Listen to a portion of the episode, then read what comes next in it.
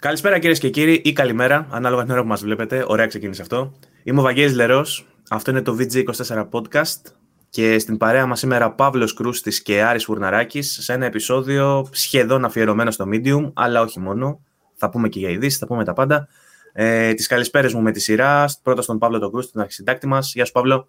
Γεια σου, Ροβαγγέλη. Γεια σου, Αγόρινα. Πώς πάει, τι κάνουμε; Καλά, στα λέμε, ρε φίλε, μια χαρά. Ε, είμαι στο στάδιο, ξέρεις, αυτό που έχουμε ξανασυζητήσει μετά το καλό παιχνίδι, μετά την καλή σειρά ή μετά την καλή ταινία που έχει αυτό το feeling της νοσταλγίας ή του χάθηκε ο κόσμος τώρα πάει. Τι θα κάνουμε από εδώ και πέρα; Τσούσκασε. Ε, μου τάσκασε λίγο. Στην αρχή Α, ναι, αυτός που μιλάει τώρα είναι ο Άρης. Αυτός που μιλάει τώρα είναι ο Άρης. Γεια σου Άρη, δεν σε χαιρέτησα. Γεια σας, γεια σας, γεια σας. Τι πήγες να πεις; Ότι στην αρχή έλεγε ότι είναι 7,5 και δεν του άρεσε και τέτοια. Ναι, μωρέ, χαλάρα μαλακίτσες τώρα. Δεν είναι Μετά τέτοια. είναι υπέροχο για Μαόκα και τέτοια. Ναι. Ε, να σου πω γιατί. Να πω μάλλον στον κόσμο που ίσως δεν θυμάται, ίσως δεν το έχει ακούσει τα υπόλοιπα 45 επεισόδια που το έχω πει. Ε, με βάση την κλίμακα του VG24 είμαι συνήθως μισή μονάδα κάτω από αυτό που βάζουμε. Ε, οπότε όταν λέει ο Άρης 8, περίμενα να είμαι για το 7,5. Συν ότι ήταν και οι προβλέψεις που κάναμε για το παιχνίδι με τα trailers που βλέπαμε. Τελικά όμως παίζοντας το παιχνίδι και με τα συμπεράσματα που έβγαλα όχι στο live stream που έκανα και ίσως είδατε κάποιοι, αλλά περισσότερο σε αυτό που έπαιξα αργότερα μόνος μου, όποιος είδε το live κατάλαβε. Ε, έβγαλα το συμπέρασμα ότι τελικά είναι ένα πάρα πολύ καλό παιχνίδι. Το οποίο εκτίμησα πάρα πολλά πράγματα μέσα σε αυτό, άσχετα που υπάρχουν και πολλά προβλήματα στα οποία θα σταθούμε και θα αναλύσουμε στη συνέχεια αυτού του podcast. Ε, λοιπόν, ε, καταρχάς να ανοίξουμε λέγοντας στον κόσμο, Παύλο και εσύ αν θες μπορείς να αναφερθείς σε αυτό αν θες, ότι έγινε η κλήρωση για τα δώρα του Χριστουγεννιάτικου διαγωνισμού. Έχουμε τους νικητές. Α, ναι. Σωστά. Λοιπόν, μπορείτε να βρείτε τους ε, νικητές στο άρθρο μας στο vg24.gr. Όπως είχαμε αναφέρει, έχουμε 21 νικητές. Ε, τα δώρα είναι μπόλικα, ήταν 80 παιχνίδια, κονσόλα, συνδρομές, πανικός. Ε, προκαλώ και τα υπόλοιπα site αν μπορούν να κάνουν κάτι αντίστοιχο, γιατί τους βλέπω και ψιλοκουνιούνται με έτσι παιχνιδάκια. Ρε παιδί μου, ας δώσουμε ένα παιχνίδι εδώ, ας δώσουμε ένα παιχνίδι εκεί. Δεν τα καταφέρνω πολύ. Εριστικός και εμπαθή για κανένα λόγο. Θα μπορούσε να το Έλα, κρατήσεις ναι. αυτό για τη συνέχεια. Είναι το μεγάλο μας όπλο. Δεν πρέπει να το βγάζουμε τα- στην προθέρμανση. Πρέπει να το βγάζουμε μετά. Έχουμε φιλικές σχέσεις με όλους, το λέω περιπεκτικά, το λέω χαϊδευτικά, μόνο και μόνο για να δείξω ότι υπάρχει δυνατότητα και από, όλου- από όλα τα set, ακόμα και από τα μεγαλύτερα, ειδικά από τα μεγαλύτερα μάλλον, γιατί οι μικρότεροι κάνουμε καλύτερη δουλειά από τα μεγαλύτερα, ε, να δώσουν και κάνα δώρο παραπάνω. Μπορείτε. Σπρώχτε. Μπορείτε. Κοίτα, ε, αν ήμουν αρκετά εριστικός και αν ήθελα να κυτρινίσω λίγο την κουβέντα, θα σε ρώταγα ποια είναι αυτά τα μεγάλα site που εννοείς. Όμως δεν θα το κάνω, θα πω παρακάτω. Όχι και εγώ δεν Ε, θέλω να πω, γιατί τα μεγάλα set έχουν δώσει και κάτι δώρα, ξέρω εγώ, 3 χιλιάρικα, 4 χιλιάρικα. Μπράβο, ναι. Δίνουν, Δεν τα δίνουν φτάνουν. δώρο ε, ε, ένα αυτοκίνητο, μια ηλεκτρική κουζίνα και έναν αποχημωτή. ναι. Το Αλλά 1000 το ευρώ θέμα είναι τα PC. παιχνίδια. Τι είπες, Άρη; 8.000 ευρώ PC. Ναι, που έχουν τέτοια. Δεν τα πιάνουμε αυτά. εντάξει. Δεν μας συμφέρει να τα πιάσουμε αυτά, κατάλαβες. Γιατί είμαστε κονσολάδες καταρχάς και δεν προωθούμε το PC, προ- προωθούμε το Α, μπράβο. console gaming. Γι' αυτό. Έτσι. μπράβο. Λοιπόν, θα σε παρακαλέσω να μην κοπανάς το ποτήρι σου πάνω στο Α, γραφείο σου. συγγνώμη, έχεις δίκιο, ξεχνιάμαι. σε- Συγγνώμη. Ε, να ενημερώσω τέλος πάντων ότι βγήκαν οι νικητές. Μπορείτε, μπορείτε να τους δείτε τους νικητές στο άρθρο μας στο VG24. Πέφτει η κάμερα σιγά σιγά, θα με βλέπετε να γύρνω. Ε, Επίσης, ε, να πω ότι έχω ενημερώσει κάποιους από τους νικητές, δεν έχω προλάβει να τους ενημερώσω όλους. Κάποιοι παρέλαβαν και όλα στα δώρα τους ήδη. Τα περισσότερα είναι κωδικοί, οπότε είναι και εύκολο αυτό. Ε, πήγα για κάποια πρόμο σήμερα σε κάποια παιδιά που συναντήθηκα. Ε, χαιρετίσματα στον Νίκο τον Πιτελή ε, και στον Κώστα που συναντήθηκα τώρα πριν λίγο. Ε, άκου, άκου φάση ρε φίλε. Ο Κώστας μου λέει, ο Μπρέσδας νομίζω λέγεται το επιθετό του, μου λέει το παιδί. Ε, κέρδισε το breakpoint, ωραία. Το Tom Clancy's breakpoint αν, μα- ανάμεσα σε άλλα παιχνίδια. Είχε νομίζω άλλα τρία ή τέσσερα παιχνίδια. Ε, και μου λέει ότι, ρε φίλε μου λέει είναι, είναι στη φάση ότι είναι πολύ τυχερός, γιατί πριν κάποιους μήνες ήθελε να αγοράσει το Division 2 και το breakpoint. Το μελέταγε από εδώ, το μελέταγε από εκεί, τελικά πήγε και αγόρασε το Division 2 και μου λέει και τώρα κέρδισε το breakpoint. Τυχερός, καλός, ωραίος. Εντάξει, θα μπορούσε Καλό. να κερδίσει ένα καλύτερο παιχνίδι, βέβαια. αλλά εντάξει. Όχι, εγώ του πάντα είναι πολύ καλό. Η αλήθεια είναι ότι εμένα μου άρεσε το breakpoint. Αλλά ναι, είναι, αυτό, καταλαβαίνω. είναι αυτό που έλεγες στην αρχή ότι είναι για 8 και μετά έλεγες είναι για 5 και μετά. Κοροϊδεύει μου, ναι, αλλά δεν είναι έτσι. Δεν, δεν τα λες καλά. Απλά έλεγα ότι στην καλά αρχή τα ήταν λέω. καλό και μετά έλεγα ότι δεν είναι καλό. Πολύ. Ε, εν πάση περιπτώσει, ο Παύλος έχει περάσει αυτή τη φάση που κάνει δημόσιες σχέσεις. Έχει αρχίσει, και... έχει αρχίσει να έρχεται πιο κοντά σε εσάς. Και οι Στον νικητές δρόμο ήταν- τα λέμε τα παιδιά του μεταξύ. Τώρα καραντίνα δεν μπορείς να κάτσει και πουθενά ούτως ή άλλως. Οπότε του δίνω Ναι. τα δώρα τους και καθόμαστε και τα λέμε εκεί πέρα κανένα δεκαλέπτο. Δημόσιος κίνδυνος ο Κρούστης έχει γίνει κόκκινη εξαιτία του, επειδή βγαίνει και μοιράζει δώρα, ξέρω εγώ. Ότι πρέπει για καραντίνα και για τέτοιο. Για να τους μοιράζω, τα παίρνω από τον ένα, τα δίνω στον άλλο. Ναι. Ελπίζω Τα να μην το δει μικρόβια. κανείς από την πολιτική προστασία και σου έρθει κανένα πρόστιμο στο σπίτι, βέβαια, με αυτά που λέμε. Ότι βγαίνεις για άσκοπες μετακινήσεις, γιατί μπορείς να στείλεις δύο μηνύματα. Πόσα μηνύματα έστειλες εσύ για να βγει να το. Δεν πιάνετε το 4 ότι πάω για βοήθεια. Εγώ αυτό στέλνω. Η βοήθεια ηλικιο- σε ηλικιωμένους. Δεν λέει για ηλικιωμένους. Μήπως θες Μόνο. να πεις κάτι για το ηλικιακό κοινό του κοινού μας; Ηλικιακό κοινό. Το Για το- ηλικιακό για το- Ωραία το είπα. Ωραία το έθεσα. Τέλος Ε, πάντων.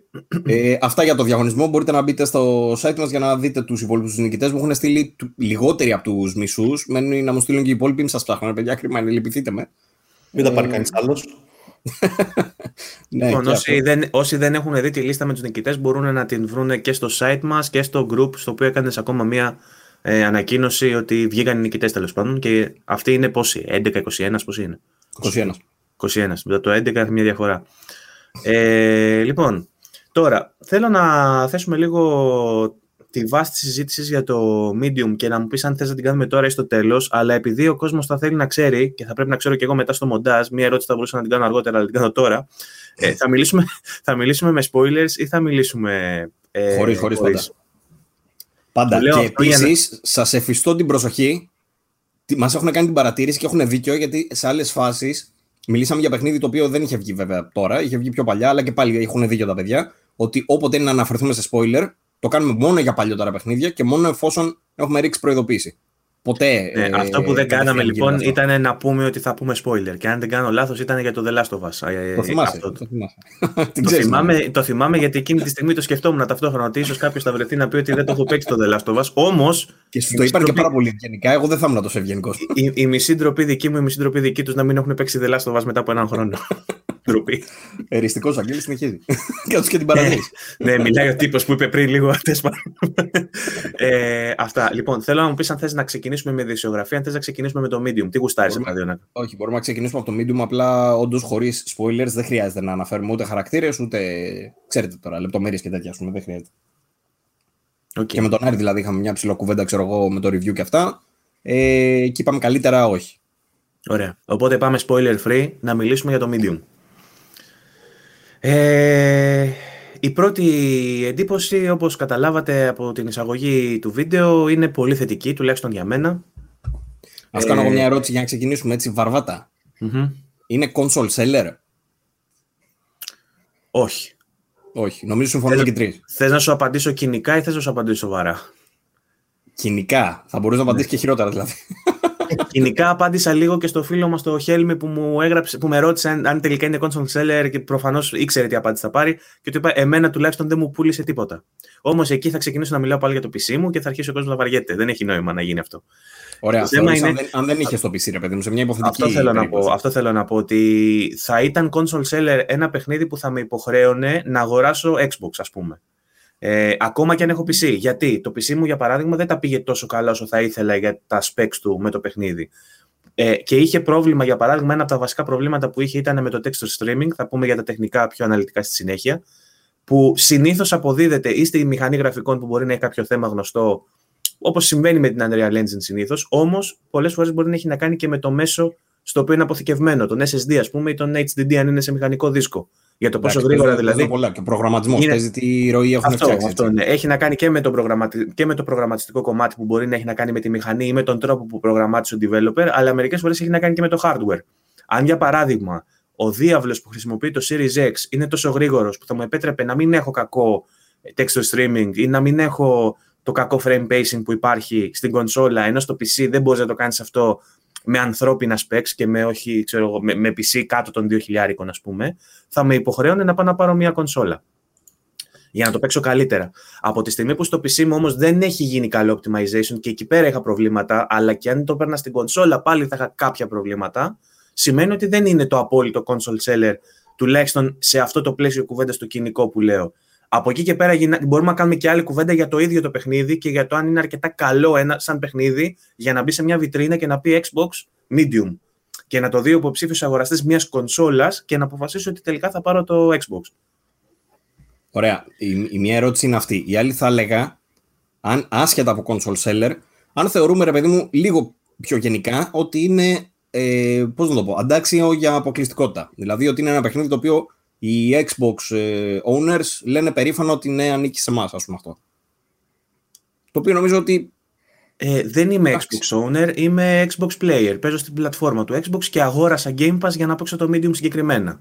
Οπότε θεωρώ ότι μπορώ να εκφέρω και μια άποψη ως κάτοχος του Game Λοιπόν, Pass. Το- Ναι, αλλά το ότι μου αναφέρεις όλη την ώρα το PC μου το μου γάμας στην κουβέντα. Δεν ανέφερα το PC. Είπα, είπα ότι είμαι, είμαι, παίζω στην πλατφόρμα. Δεν μπορώ να πω Εντάξει, ότι είμαι ρε παιδί μου, κονσόλα. ας- Αφού ας δεν το έχω δούμε- κονσόλα. Πώς να σου μιλήσω σαν console owner, αφού δεν έχω Όχι, κονσόλα; δεν, δεν το εννοώ από αυτή την άποψη. Το εννοώ από την άποψη ότι ένας ε, έχει πάρει, ας πούμε, το Xbox Series X για παράδειγμα. Δεν, είχε, δεν έχει PS4 και στην ουσία σου λέει ότι περιμένω τα παιχνίδια. Και βγαίνει αυτό το παιχνίδι. Θεωρείς ότι έχει λόγους να είναι περήφανος ρε παιδί μου, έχει λόγους να είναι ευχαριστημένος; Ναι, φυσικά. Αλλά ε, ε, μπορεί να είναι το ίδιο περήφανος για να του φέρω σε διαστολή και να ακουμπήσουμε και λίγο τους μπλε φίλους μας, τους οποίους έχουμε αφήσει την ησυχία τους για ε, τα πρώτα 11 λεπτά που γράφουμε. Ε, είναι περίπτωση Death Stranding στο μυαλό μου. Δηλαδή, Δηλαδή είναι ένα παιχνίδι το οποίο θα κατακριθεί σίγουρα για το gameplay του. Μπορούμε, θα πούμε και γι' αυτό, για το είδος του gameplay του και τι ακριβώς κάνει και πόσο έντονο gameplay έχει ή πόσο δύσκολο είναι ή πόσο εύκολο. Ε, όμως, στο κομμάτι των production values και στο κομμάτι της εμπειρίας που σου μεταδίδει με τον τρόπο που το κάνει, θεωρώ ότι σχεδ... δεν ξέρω αν πρώτο στα τι, πάντως σίγουρα είναι ιδιαίτερο. Ε, είναι από τις πιο ιδιαίτερες εμπειρίες του gaming που έχω βιώσει τα τελευταία χρόνια, ρε παιδί μου. Δεν είναι ε, ε, απαραίτητα ε, ε, groundbreaking φάση και ότι από εδώ και πέρα θα βλέπουμε αυτό το genre, ότι θα δημιούργησε ένα genre, ας πούμε, όπως αυτό που δίθεν επινόησε ο Kojima με το Death Stranding. Όμως πόσα άλλα παιχνίδια Δίθεν. έχεις δει; δίθεν. Δίθεν, ναι. Δε- Γιατί δεν νομίζω ότι μπορεί κάποιος να, ε, δεν μπορεί κάποιος να ακολουθήσει το ίδιο μοτίβο ακριβώς με αυτό. Θα είναι ε, Death Stranding clone. Δεν θα είναι κάτι α- αντίστοιχο. Και Δηλαδή, αν αντί να μεταφέρεις πτώματα, μεταφέρεις πίτσες, ε, θα είναι Death Stranding με πίτσες. Θα Α. είναι clone, ας πούμε. Δεν θα είναι... θα είναι είδος. Γιατί να σου θυμίσω ότι όταν βγήκαν τα first person, όλοι τα λέγανε Doom Clones. Δεν τα ξέρεις φυσικά γιατί ήσουν πιτσυρικά τότε. Αλλά όντως τα, τα λέγανε Doom Clone. Ε, βγήκε αυτό και είναι το Doom Clone. Βγήκε το άλλο και είναι το Doom Καλά, Clone. Δεν και έλεγε το- κανείς την και, Wolfenstein και Clone. το ξέρω εγώ. Crash Bandicoot το λέγανε Sonic Ass, πώς το λέγανε, ότι βλέπεις τον κόλλο του Sonic, κάπως έτσι το λέγανε. Το- το- Επειδή έβλεπες από πίσω. Δεν με νοιάζει πώς το λένε στα γενοφάσκια του, ρε παιδί μου. Το θέμα είναι ότι πόσα άλλα παιχνίδια έχεις δει σαν το Medium που να χρησιμοποιούν αυτή την τεχνική. Δηλαδή να έχεις ε, δύο ταυτόχρονα render που να δουλεύουν με αυτόν τον τρόπο. Βλέπεις, Καλά, δεν νομίζω βλέπεις- τώρα ότι ορίζεται το είδος από αυτό το πράγμα. Ναι, νομίζω αυτό- ότι αυτό ε, θέλω με να τον πω, Άρη ότι ούτως ή άλλως το συμφωνήσαμε αυτό ότι είναι adventure, καθαρό αίμα. Μπράβο, Τέλος, μπράβο, period. μπράβο. Και αυτό είναι ένα άλλο θέμα που πρέπει να, μιλ- να συζητήσουμε. Αλλά ε, γι' αυτό λέω ότι δεν είναι groundbreaking, γιατί έχουμε ξαναδεί παιχνίδια που σου χωρίζουν την οθόνη στη μέση και παίζεις. Είτε αυτό ήταν σε co-op, όπως ήταν το Way Out, ας πούμε, που την κάθε μεριά της οθόνης την, την ε, ελέγχει κάποιος άλλος παίχτης, όχι εσύ και τις δύο. Ε, είτε είναι με οποιαδήποτε άλλη μορφή το να έχεις πολλά διαφορετικά καρέ μέσα στο πλάνο. Δεν, γι' αυτό λέω ότι δεν είναι groundbreaking. Όμως με τον τρόπο που το έκανε και τον τρόπο που το συνέδεσε με την ιστορία και το πόσο καλά το εκτέλεσε, τουλάχιστον στο, αφηγικο- στο αφηγηματικό κομμάτι, όχι στο τεχνικό, εκεί, αυτό είναι άλλη συζήτηση, ε, νομίζω ότι δεν είχα ξαναβιώσει κάτι τέτοιο. Δηλαδή ήταν πρωτόγνωρο για μένα αυτό που είδα. Ε, και μ- με ξένησε ιδιαίτερα στην αρχή, δυσκολεύτηκα στην αρχή να το συνηθίσω, αλλά όταν το συνήθισα, βρήκα μία έγκλη διαφορετική σε αυτό. Όταν Ε, το γιατί- συνήθισες, τι είναι ο χειρισμός ή μιλάς για το ύφος; Ε, όταν έπαιζα στο stream για παράδειγμα και με βλέπανε, μου λέγατε εσείς πάρε αυτό και εγώ δεν το έπαιρνα γιατί δεν το έβλεπα, γιατί είχα την τάση να προσηλώνομαι στη μία μεριά της οθόνης. Χρειάστηκε μια εξάσκηση για να αρχίσω να το βλέπω από πιο μακριά ρε παιδί μου και να βλέπω ταυτόχρονα και τις δύο οθόνες. Κατάλαβες τι εννοώ. Συνήθως οκ. Πήγαινε, πήγαινε το μάτι μου στη μία οθόνη από τις δύο. Δυσκολεύτηκα να, να, να μπω στο concept ότι πρέπει να χρησιμοποιήσω και τα δύο και δυσκολεύτηκα να μπω και στο concept ότι κοίτα να δεις ε, εδώ πέρα έχει μια φραγμένη πόρτα η οποία όπου δεις κάτι φραγμένο υπάρχει πιθανότητα στην άλλη την οθόνη που εσύ την αγνοείς εκείνη τη στιγμή Ναι. να μπορείς να περάσεις. Αυτό θέλει ε, εξάσκηση, όντως, έχεις δίκιο. Ε, ε, Μέχρι να το συνηθίσω μου πήρε κάποια ώρα. Δηλαδή αυτό που, ε, αυτό που έπαιξα στο stream, αυτό που είδες στο stream όταν μπήκες εσύ και με κοροϊδεύες, δεν είχε καμία σχέση με αυτό που έγινε το παιχνίδι για μένα μετά τις πρώτες δύο ώρες, τρεις που έπαιξα. Έκανες και μια πολύ ωραία ερώτηση πάνω σε αυτό το θέμα. Την ώρα που έπαιζες, ρε παιδί μου, στο stream, λες ότι στην πρώτη φάση κιόλας που, σου- που σου πετάει τις δύο οθόνες, λες ότι τώρα εγώ, ξέρω εγώ, κοιτάω αυτή την οθόνη. Τι λέει για μένα σαν άτομο αυτό; Και όντως ναι, νομίζω είναι και θέμα του παιχνιδιού αυτό. Ότι Ναι. α- αυτό το, το δίπολο, ρε παιδί μου, του, του πνευματικού κόσμου και του πραγματικού, ε, ότι όντως σε βάζει να σκεφτείς. Δηλαδή, ότι έχεις εστιάσει πάρα πολύ ξέρω, εγώ, στον πραγματικό κόσμο και βρίσκεις λύσεις, ενώ σε άλλα δεν βρίσκεις λύσεις. Ενώ υπάρχουν εξορροπητή διπλανή οθόνη, αλλά εσύ εστιάζεις και τι λέει αυτό για σένα. Όντως έχει, έχει ενδιαφέρον αυτό να το τσεκάρουμε. Λειτουργεί δηλαδή σε πολλά επίπεδα ο τίτλος. Και, ε, και είχε και ωραία ενσωμάτωση αυτό στο κομμάτι του puzzling, στο, στους γρίφους. Ε, Ασχέτως αν η γρίφη δεν ήταν ιδιαίτερα δύσκολη, ήταν πολύ απλοϊκή και έχοντας παίξει ας πούμε, ε, το, το, τα adventures και δε τα point and click είναι το είδος μου, που θα μπορούσε να είναι πολύ ωραίο point and click adventure το συγκεκριμένο. Μα ε, ε, πιστεύω ότι παίζει να το πηγαίνανε για τέτοιο, αλλά όταν άρχιζε να γίνεται λίγο πιο mainstream, ξέρεις ότι θα το πάρει ξέρω, για αποκλειστικότητα η Microsoft. Ε, θα τους ναι. είπαν, παιδιά, έλα, κάντε το action. Τα πλάνα που έχουμε από πολύ early φάση, γιατί το συγκεκριμένο παιχνίδι είχε ξεκινήσει να αναπτύσσεται για Xbox 360 και PlayStation 3. Ε, είχαν βγει κάποια πολύ early footages, footages. είχε βγει ένα footage πολύ παλιό τέλος πάντων, το οποίο έδειχνε να είναι ακόμα πιο action το παιχνίδι. Και σου βγάζε με τεράστια γράμματα στην οθόνη, ξέρω εγώ, jump ή σου έλεγε action, σου γράφε με μεγάλα γράμματα, ήταν τελείως διαφορετικό το ύφος. Αυτό που κατάφεραν να κάνουν τώρα είναι να φτιάξουν ένα παιχνίδι που δεν έχει σχεδόν καθόλου γραφικό ε, UI, καθόλου HUD, τίποτα. Μηδέν. Ακόμα και τη δύναμη που έχει αυτή που χρησιμοποιεί φαίνεται στο μανίκι της, ας πούμε, το πόσο έχεις. Κάτι το οποίο προφανώς δεν κατάλαβα στην αρχή και με κορόιδευε. Αλλά το παιχνίδι. Τους φώναζα όταν πήγε να περάσει τις μύγες. Δεν σου έβγαλε tutorial όμως ότι κοίτα να δεις, πρόσεξε το μανίκι σου. Ότι όταν είναι το μανίκι μέχρι εδώ πέρα είσαι γεμάτο, όταν είναι μέχρι τη μέση είναι λιγότερο. Και ξέρω ότι γελάς τώρα επειδή χρησιμοποιεί τη λέξη μανίκι. Εντάξει, πήγε στο, όταν πήγε στο συντριβάνι το πρώτο, σου έδειχνε ότι γεμίζει το μανίκι της, ότι γίνεται άκρο. Και ναι, μετά αυτό το έδειχνε όμως. Αυτό το έδειχνε στο μισό της οθόνης ναι, okay. που ήταν στον κόσμο τον νεκρό, ενώ εγώ κοίταζα, τουλάχιστον τις πρώτες ώρες, κοίταζα στον κανονικό κόσμο. Δηλαδή... Εσύ νομίζω ότι την ώρα που έπαιζες, κοίταζες στο μισό το YouTube και στο άλλο μισό τον ένα από τους δύο κόσμους.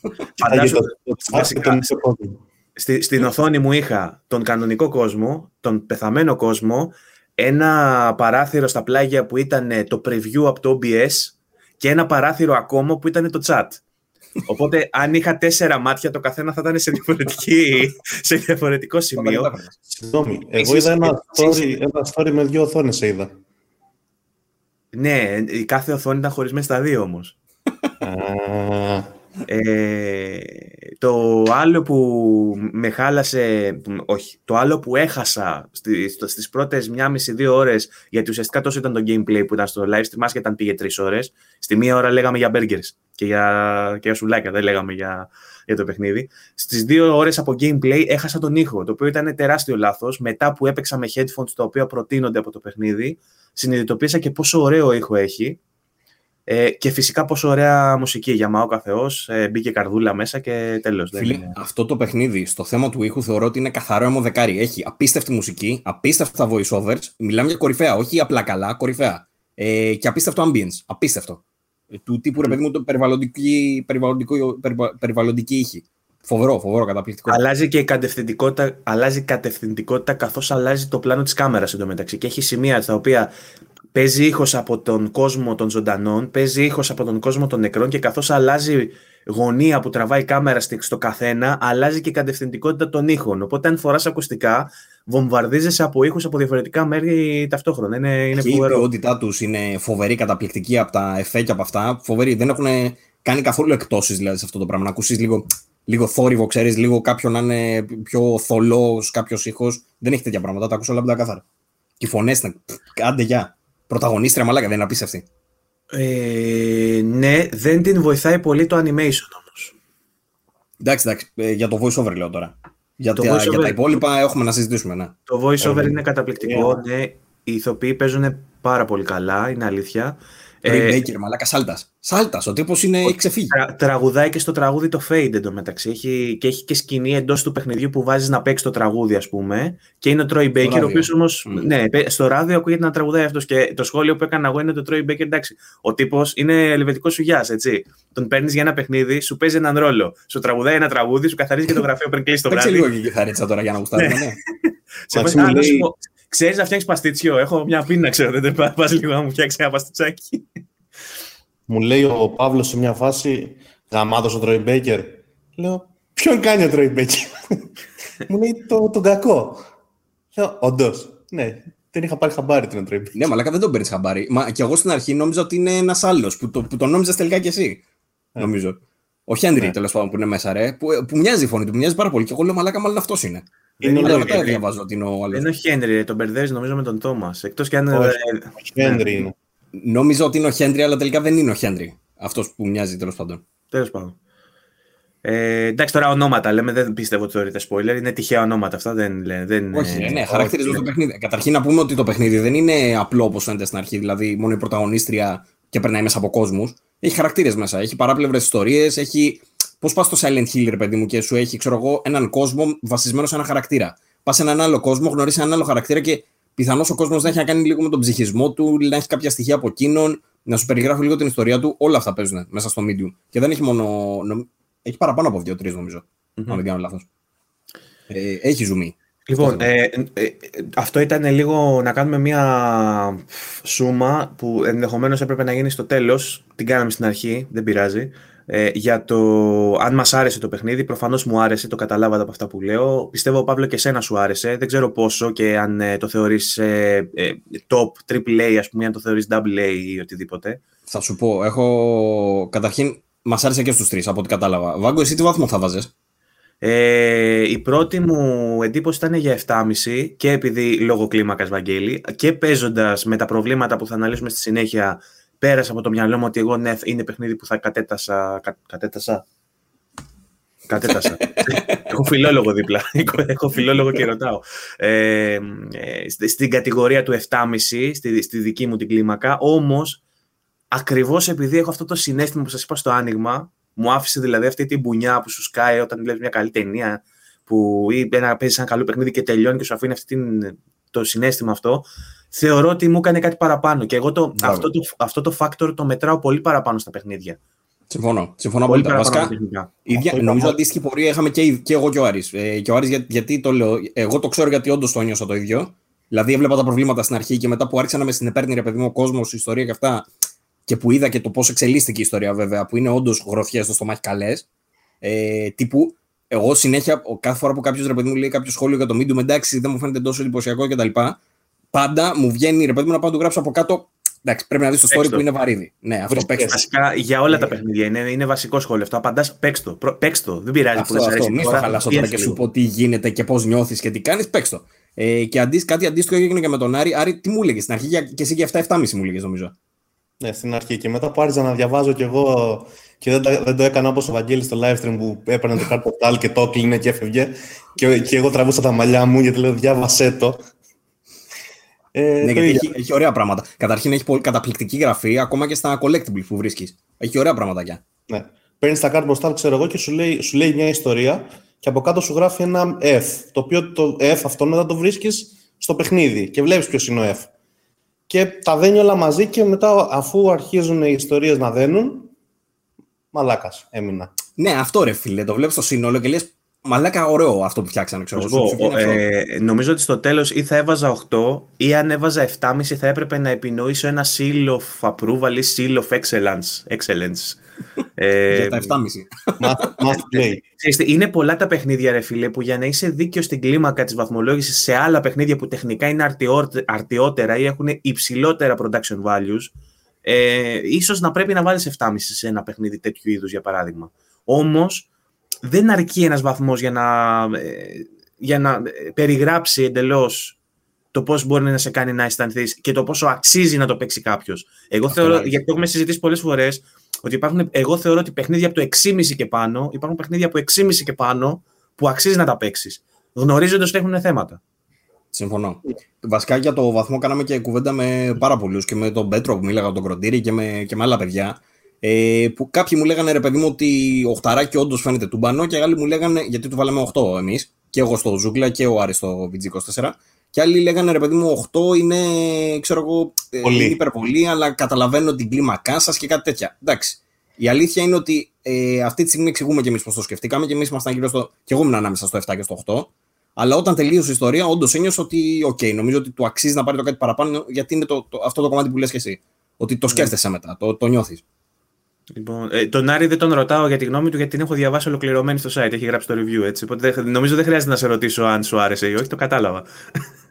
ε, αυτό, αυτή είναι η άποψη που έχω, αυτή που σχηματίσαμε η άποψη. Τώρα ξεκινώντας να σπάμε το παιχνίδι σε κομμάτια, αν θέλετε να πούμε δύο βασικά πράγματα για την ιστορία, για όσους ενδεχομένως δεν έχουν ακούσει για το control ω τώρα, δεν νομίζω να υπάρχουν πολλοί και να έχουν Δεν λέγεται control. Ο, το ξανά από αυτό, φίλε, το ξανά, ξέρεις γιατί το ξαναλέω. Το είπα και σε άλλον που με ρώτησε και το είπα control πάλι. Γιατί τύπησα που παίζει, ε, φοράει ζακέτα, έχει τον ίδιο κότσο. Μα και το, είπα- το είπα, το είπα και εγώ του Παύλου. Του λέω αυτή δεν είναι από το control, μοιάζει ίδια με το control. Με την τύψη του Ναι, ρε control. φίλε. Και το έχω πει ξανά. Δηλαδή μου ρωτάνε τι λέει το medium και λέω φίλε το control γαμάει από κάτω. Δεν Πού κολλάει το Μα control. medium λέγεται. Το control γάμα. Το δίνει και το, το, το plus, το medium. Ναι. Τα γάμα σε όλα. Ε, να πούμε λοιπόν κάποια βασικά πράγματα για αυτούς που αναρωτιούνται τι παίζει ρε παιδί μου γιατί και, α, έπαιζα στο live ας πούμε και μπήκε κάποιος και λέει τι λέει η ιστορία, τι έχει να πει η ιστορία, τι είναι ε, στα χαρτιά λοιπόν και το τονίζω στα χαρτιά είναι ένα horror παιχνίδι. Δεν ένιωσα τον τρόμο ε, έμεινα στον δρόμο, ένιωσα τον δρόμο μου ήρθε τώρα. Ε, όχι, είναι άλλο. Ε, δεν ένιωσα τον τρόμο. Δηλαδή, περίμενε επειδή είμαι χέστης. Ο λόγος που έκανα το live ήταν να το κάνω να το δείτε για να με δείτε να φοβάμαι. Δεν φοβήθηκα πο- ποτέ. Ε, ε, ένιωσα ότι ήμουν στην άκρη της θέσης μου. Ε, ναι, δε- πέρα από δύο jump, jump scares, ας πούμε, που σου πετάγεται, εντάξει. Που σπάει, ξέρω εγώ, κάτι και πετάγεται κάτι και τέτοια. Αυτό, οκ, ναι. Την μπανιέρα, Αλλά- τη θυμάσαι; ναι. Γι' αυτό Μαλάκα, εγώ την πανιέρα την έχω παίξει τέσσερις φορές ως τώρα και στις τέσσερις πετάγομαι. Και στις τέσσερις. Υπάρχει live, δεν, δεν, έκα, δεν έπαθα τίποτα. Δεν, δεν, δεν τζίνησα. Κάνει μέσα σε φάση απλά έκανα αυτό. Έχουμε όλοι ρέκορντ με τα κινητά μας που κάνεις. Κάνεις ένα έτσι. Εντάξει, εγώ τη έγραφα ετοιμαστείτε. Τρία λεπτά πρέπει να ετοιμαστείτε. ετοιμαστείτε. Ναι, αυτό Τρία, ήταν λίγο, δύο, spoil, ένα. ήταν λίγο spoil γιατί το βλέπα, ξέρω εγώ. Και μου λέγε ετοιμαστείτε και ήμουν σε φάση, έλα πάμε. Ε, όχι, όντως όμως τώρα, δεν, ένιω, δεν ένιωσα ρε παιδί μου αυτή τη, αυτό το κλειστοφοβικό που με τρομάζει εμένα. Δεν ένιωσα ποτέ ότι είμαι αβοήθητος. Ούτε Ε, όταν και- σε κυνηγούσε το τέρας. Ναι, αλλά ήταν πολύ μικρά τα sequences αυτά. Συμφωνώ. Δηλαδή, και μέχρι, έχω και μέ- λάθακια να σου πω πάνω σε αυτό. Αλλά, ναι. μέχρι να νιώσω ότι απειλούμε, είχα φύγει, είχα ξεφύγει. Και ο τρόπος για να το ξεπεράσεις αυτό ήταν too obvious. Δηλαδή, θα, θα φοβόμουν αν δεν ήξερα τι πρέπει να κάνω και αν ε, έπρεπε να πάω σιγά σιγά για να το βρω ή αν είχε πάρα πολύ trial and error. Εγώ όσε φορές έχασα, έχασα από δική μου μαλακία, όχι επειδή το παιχνίδι δεν μου έδινε τα στοιχεία για το πώς θα το περάσω. Για παράδειγμα, μπαίνεις σε ένα δωμάτιο, μπροστά σου είναι το τέρας, το βασικό κακός, ας πούμε, που πολεμάς. Φοβάσαι γιατί λες, όχ, πάλι αυτό τώρα θα μου γαμίσει για παράδειγμα και η κάμερα κάνει ένα πλάνο που φεύγει και σου δείχνει τέλος πάντων ότι υπάρχει ένα πάνελ με ηλεκτροσόκ, τι ήταν αυτό, υπάρχει το πάνελ Βοηθάει παρακάτω. πάρα πολύ, πάρα πολύ βοηθάει το παιχνίδι και κατά τη γνώμη μου αδίκως γιατί όντως χάνει πόντους από αυτό το πράγμα. Δηλαδή, Κακώς αν με έπαιρνε τόσο από το άφηνε, χέρι. αν δεν μου έκανε αυτό το πλάνο να δω ότι εκεί πρέπει να πας, θα έπρεπε ή να χάσω δύο-τρεις φορές ή να πάω πάρα πολύ σιγά σιγά σιγά σιγά μέχρι να δω τι πρέπει να κάνω. Οπότε σε αυτή τη διαδικασία που θα με έβαζε αυτά τα λεπτά που θα μου έπαιρνε να πηγαίνω γύρω-γύρω από το τέρας σε stealth, να μην με δει, ψάχνοντας τη λύση, θα, μου, θα με έκανε να έχω ταχυπαλμίες. Δείχνοντάς το όμως, ήταν σε φάση πάμε Γιούρια. Και άμα χάσω, θα με κάνει respawn εκεί που ήμουν. Οπότε δεν, δεν, τα stakes ήταν χαμηλά, ρε παιδί μου. Μμ, Γι' αυτό, συμφωνώ. γι αυτό εγώ σε όσους, σε όσους ε, συζητήσεις στο facebook και σε άλλα social λένε για horror, τους λέω παιδιά το παιχνίδι δεν είναι horror. Αν μπείτε με την προοπτική ότι θέλετε με κάτι να τρομάξετε, μην το παίξετε. Δεν είναι horror. Όπως, όπως επίσης δεν είναι Silent Hill. Ναι. Ε, κοίτα, με αυτό δια- είναι το σημείο νομίζω που διαφωνώ και με τους δυο σας. Εγώ θεωρώ ότι έχει πάρα πολλά στοιχεία από Silent Hill. Έχει Ότι- στοιχεία. Δεν είναι το νέο Silent Hill που λένε όλοι. Όχι, ρε, καμία σχέση. Κοίτα, Εγώ Δεν είναι διόρθωση, διόρθωση, λένε ότι δεν είναι Silent Hill και εγώ απλά το αναμεταδίδω επειδή το λέει ο Άρης και διάφοροι άλλοι και θεωρώ. Α, δεν, έχω, εσένα πώς σου φάνη. Α, ναι, δεν έχεις δεν, παίξει τα Silent δεν Hill. έχω παίξει Silent Hill εγώ. Ωραία, θα σου πω που μοιάζει με τα Silent Hill. Τα στοιχεία τα οποία Η μοιάζουν fixed με το camera, Silent Hill. καταρχάς. Η fixed camera είναι ένα θέμα Και το οποίο το στα- συζητάνε ναι. πάρα πολύ και εκτός από, το, από την επίδραση που έχει αυτό στο gameplay προσδίδει και ύφος. Έτσι. Το οποίο δεν, δεν καταλαβαίνω για ποιο λόγο έχει φάει τόσος κόσμος, τόσος σκάλωμα. Υπήρχε πολλά παιχνίδια μέχρι και σχετικά πρόσφατα ήταν έτσι. Σχεδόν Εντάξει, όλα, απλά- τα- σχεδόν όλα Ναι, τα ρε φίλε. adventures έχουν αυτές τις κάμερες. Αν βάλει, νομίζω το Gears ήταν που ξεκίνησε την κάμερα πίσω από το νόμο, αλλά πριν από αυτό ακριβώς όλα τα third person ήταν έτσι. Κανένα νόημα. Με fixed κάμερες που ψιλοκουνιόντουσαν. Ε, οπότε έχουμε πέρασει δεκαετίες με, με αυτή την κάμερα. Τέλος πάντων. Ε, δεν θεωρώ ότι ήταν δηλαδή τόσο πρόβλημα και στην τελική και έτσι να ήταν. Δεν σου έχει tank controls που διάβασα κιόλας να λένε ε, όπως έχει το Resident για παράδειγμα το παλιό, που πατάς δεξιά και ο, και ο παίκτης γυρνάει έτσι. Δεν έχει τέτοιο πράγμα. Όπως βλέπεις στην οθόνη σου, πατάς κάτω και έρχεται ο χαρακτήρας προς τα δω. Πατάς πάνω και πάει προς τα εκεί, ξέρω εγώ. Δεν είναι Όπως τον βλέπεις, δηλαδή με την προοπτική, όπως το φαντάζεσαι. Είναι intuitive, δεν έχει πρόβλημα. Ε, Εντάξει, έχει, όταν αλλάζει πλάνο, έτυχε να κουτουλάω σε τοίχο, επειδή ναι, αλλάζει, αλλάζει ναι. κατεύθυνση που πρέπει να πατάς το κουμπί, για παράδειγμα. Έχει ε, δεν ενόχλησε πολύ. Και η αλήθεια είναι ότι ε, εγώ πιστεύω ότι ο λόγος ε, που επέλεξαν τη fixed camera έχει να κάνει περισσότερο με το performance. Επειδή ακριβώς δηλαδή θα είχε δύο ταυτόχρονα render, ε, γιατί κάθε οθόνη είναι ξεχωριστό render που είναι πολύ βαρύ, αν η κάμερα ήταν free, θα, θα απαιτούσε render και στα πράγματα που είναι γύρω σου. Άρα θα το ναι. κάνει το παιχνίδι ακόμα πιο βαρύ. Ισχύει. Κοίτα, η... μας στείλαν έναν οδηγό, ο οποίος έλεγε ότι δοκιμάσαμε τη λύση του να είναι ελεύθερη κάμερα και η αλήθεια είναι ότι στις στιγμές που έχει τη διπλή την πραγματικότητα, ε, το, τα test group μας ε, ζαλίζονταν. Είχαμε λέει τέτοιο θέμα με ναυτία. Είχαν ναυτία, ναι. Ναι, δεν ξέρω τώρα αν αυτό είναι 100% αλήθεια ή αν παίζει ρόλο και αυτό που λες εσύ. Μπορεί να είναι ένας συνδυασμός από τα δύο, ρε παιδί μου, για να καταλήξαν εκεί. Αν στο διπλό έπαιζε στα 20 FPS και δεν γινόταν αλλιώς, ναι, ναυτία θα τους έφερνε. Επίσης παίζει λίγο. Και για νοσταλγία όμως μας. Αυτό. Το δεύτερο το κομμάτι που λένε αυτοί είναι το κομμάτι της νοσταλγίας. Ότι θέλανε όντως να θυμίζει Resident και Silent Hill.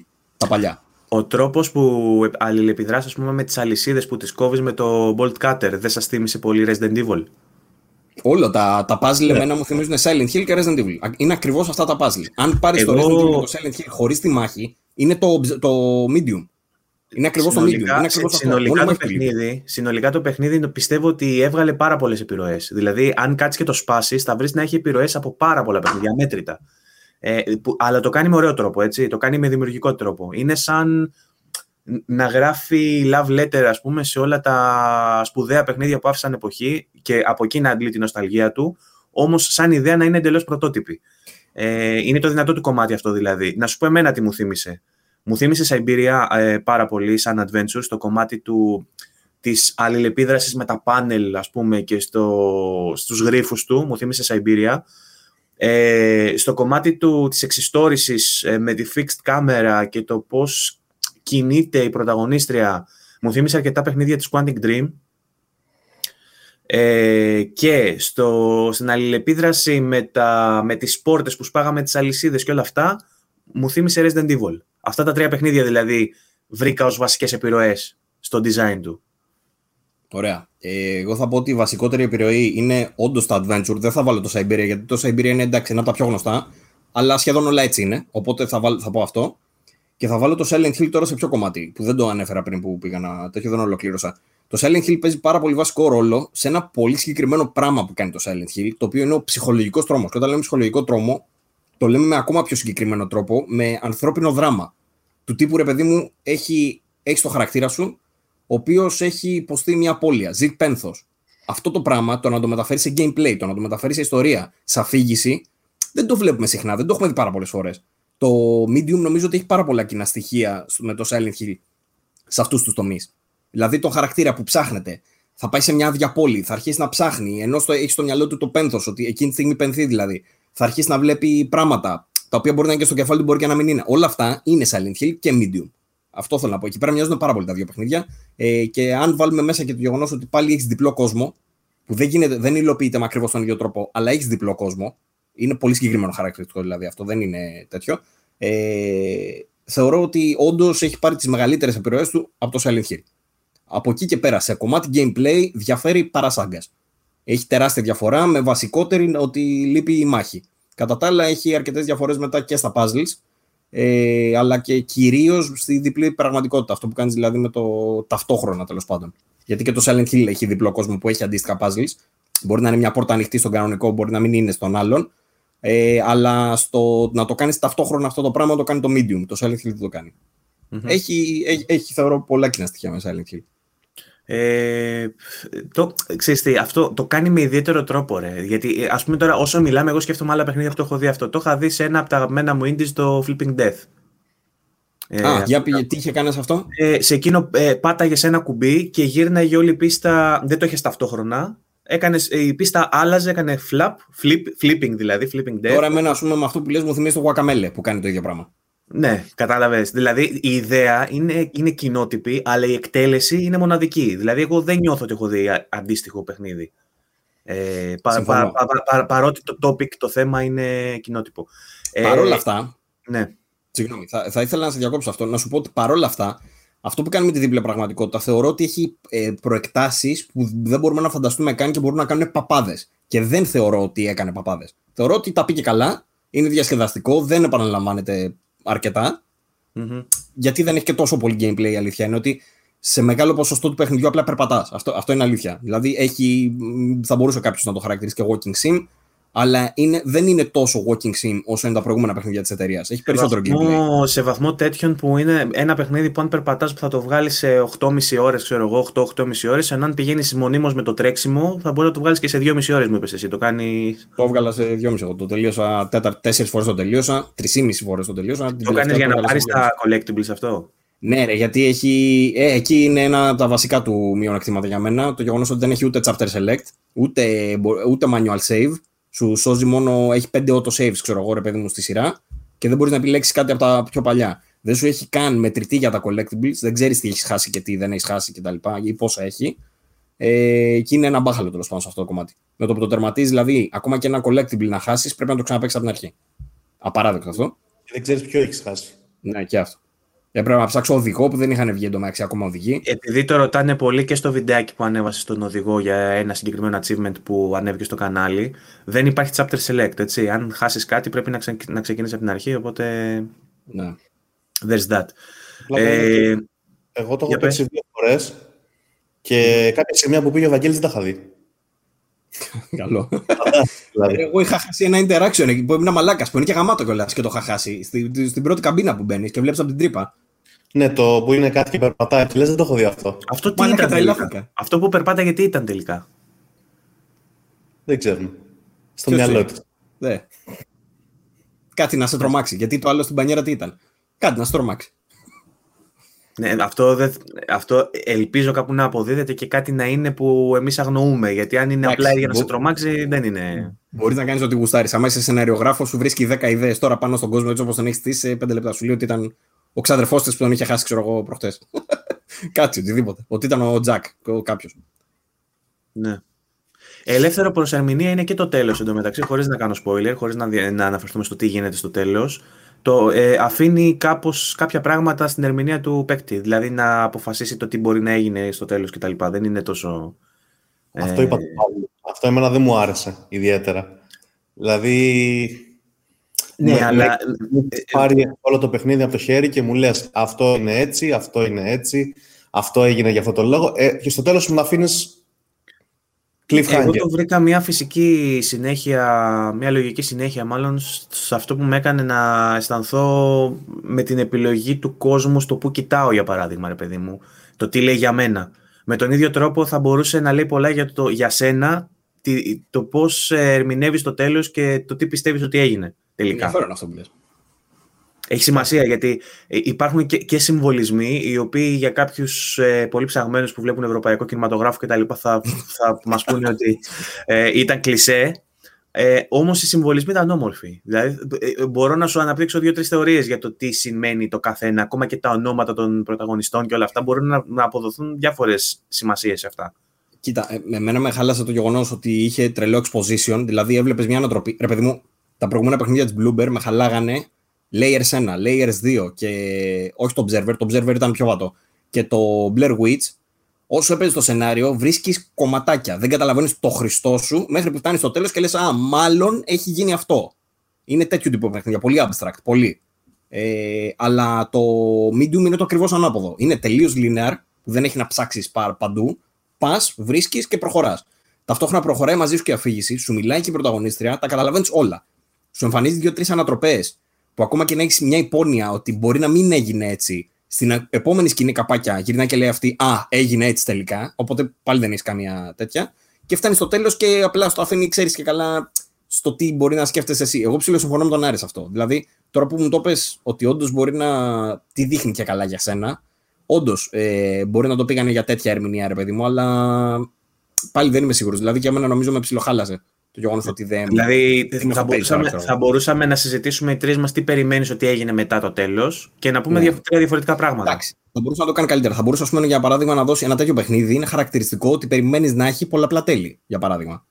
Δηλαδή είναι, είναι πώς να πω, ρε, έχει πολλά κοινά Δεν, από ήταν, αυτό που είπε δεν το είχε παιχνίδι της choices Quantic. να κάνεις όμως. Δεν είχε επιλογές. Δεν είχε να επιλέξεις κάτι. Οπότε πώς θα Όχι. έχει διαφορετικά τέλη; Θα σου πω, στα Silent Hill για παράδειγμα, σου έχει πολλά διαφορετικά τέλη αν ε, βρεις κάποια αντικείμενα ή αν δεν βρεις κάποια αντικείμενα ή αν βοηθήσεις κάποιον ή αν δεν τον βοηθήσεις.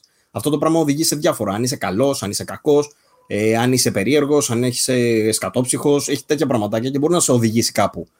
Ε, αυτό τώρα δεν το έκανε και θα μπορούσε να το κάνει γιατί η αλήθεια είναι ότι παρά είναι γραμμικό, ρε φίλε. Δηλαδή, εμένα αυτό με χαλάσε πάρα πολύ.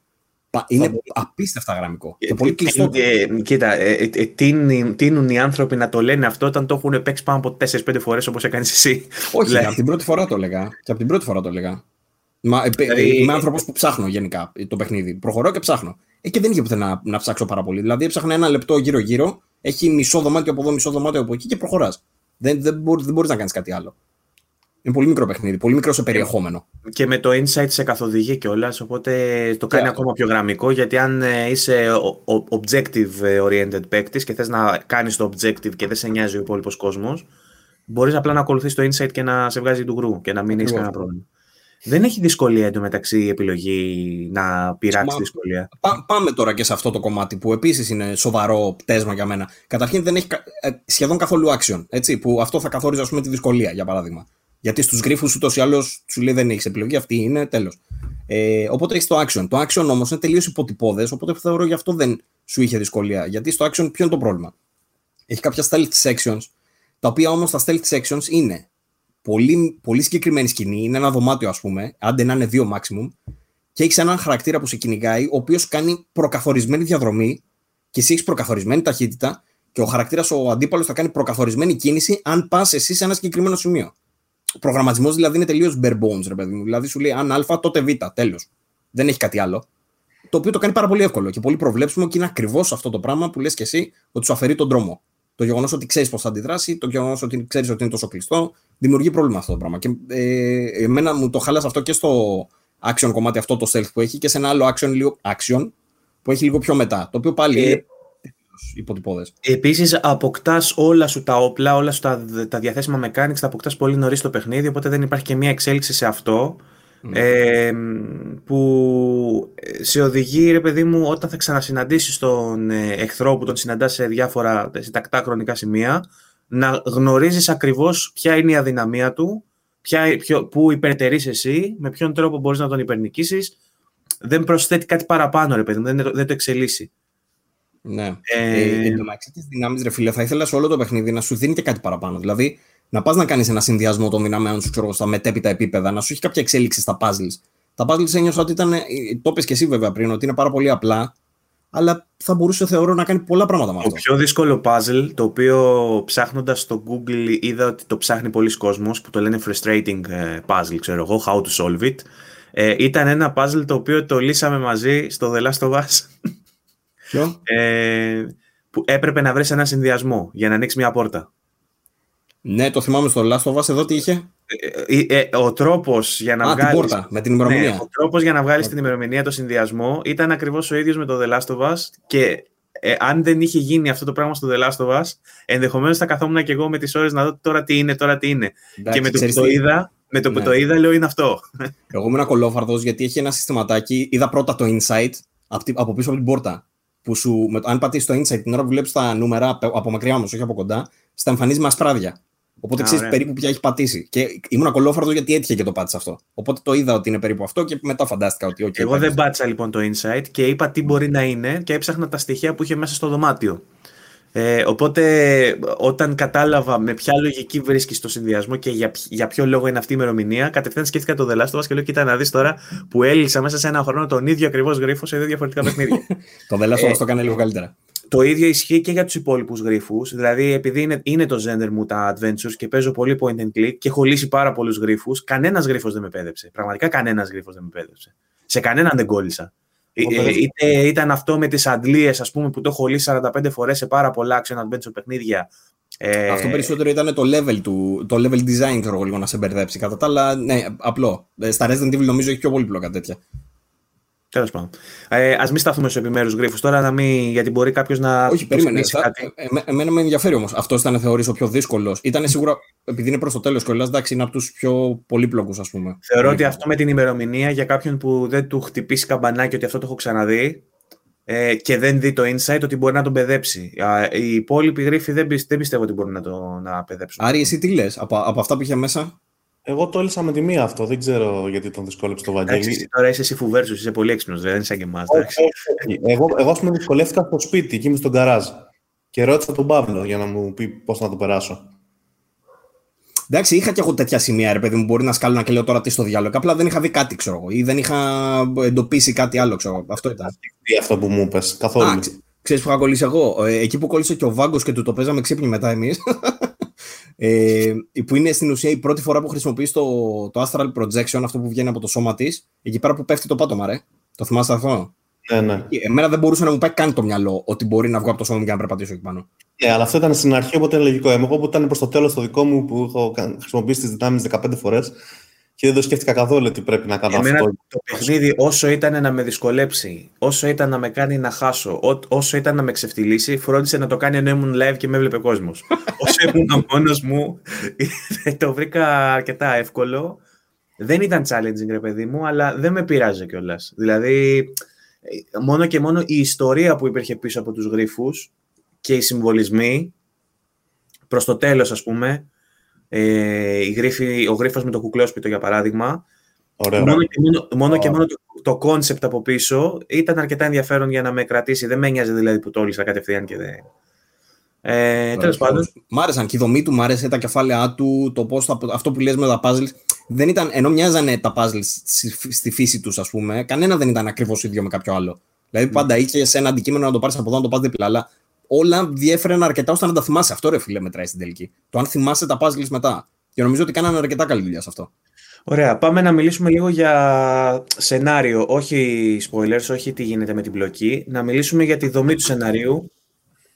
Ε, θέλω να μου πείτε αν σας ε, έκανε το pacing του, για 7 ώρες παιχνίδι δηλαδή, αν σας έκανε το pacing του, ε, αν ε, σας έκανε η εξέλιξη των χαρακτήρων, όλα αυτά. Ε, ε, συνοπτικά, γιατί το έχουμε αγγίξει λίγο το θέμα.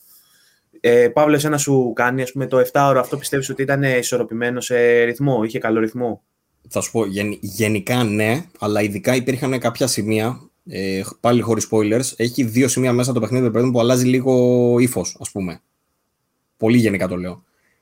σε αυτά τα δύο τα σημεία φαίνεται, τουλάχιστον εμένα μου φάνηκε πεντακάθαρα, ειδικά την τέταρτη φορά που το έπαιξα, ότι χαλάει πάρα πολύ ο ρυθμός του. Χαλάει απίστευτα σε σημείο που ρε παιδί μου φαίνεται ότι απλά το τραβήξανε. Φτιάξαν κάποια μέρη, ξέρω εγώ, παραπάνω που δεν είχαν απλά τίποτα. Δεν είχαν puzzles, δεν είχαν κάποιον ουσιαστικό λόγο να υπάρχουν. Απλά περπατούσες και άκουγες. Το οποίο όμως νομίζω ότι το παρατράβηξαν. Δηλαδή θα μπορούσε να είναι το μισό. Που έκανε exposition, ας πούμε, ουσιαστικά εκεί πέρα. Full. Το οποίο ήταν, αυτό που σου διηγιόταν ήταν ωραία ιστορία. Δεν μπορώ να πω. Δηλαδή, θα, μπορούσε, όμως, θα μπορούσε να το γράψει σε μια κάρτα, σε μια κάρτα αυτό. Και αντί να περπατάς και να μην τελειώνει και να περπατάς και να μην τελειώνει, ε, αυτά τα σημεία θα μπορούσαν να τα κόψεις και τα δύο στο μισό. Παρ' όλα αυτά, ε, αν το έκανε μάλλον αυτό, το παιχνίδι θα πήγαινε στο 5 ώρα αντί για 7 ώρα. Και θεωρώ ότι το 7 ώρα είναι πιο κατάλληλο. Οπότε με λίγα λόγια, ρε παιδί μου, εμένα νομίζω μου λείψε αυτό. Ότι θα ήθελα περισσότερα puzzle και προς το τέλος να τα έχει κάνει λίγο πιο πολύπλοκα. Να, μπορεί, να χρειάζεται να χρησιμοποιήσει δηλαδή περισσότερες δυνάμεις.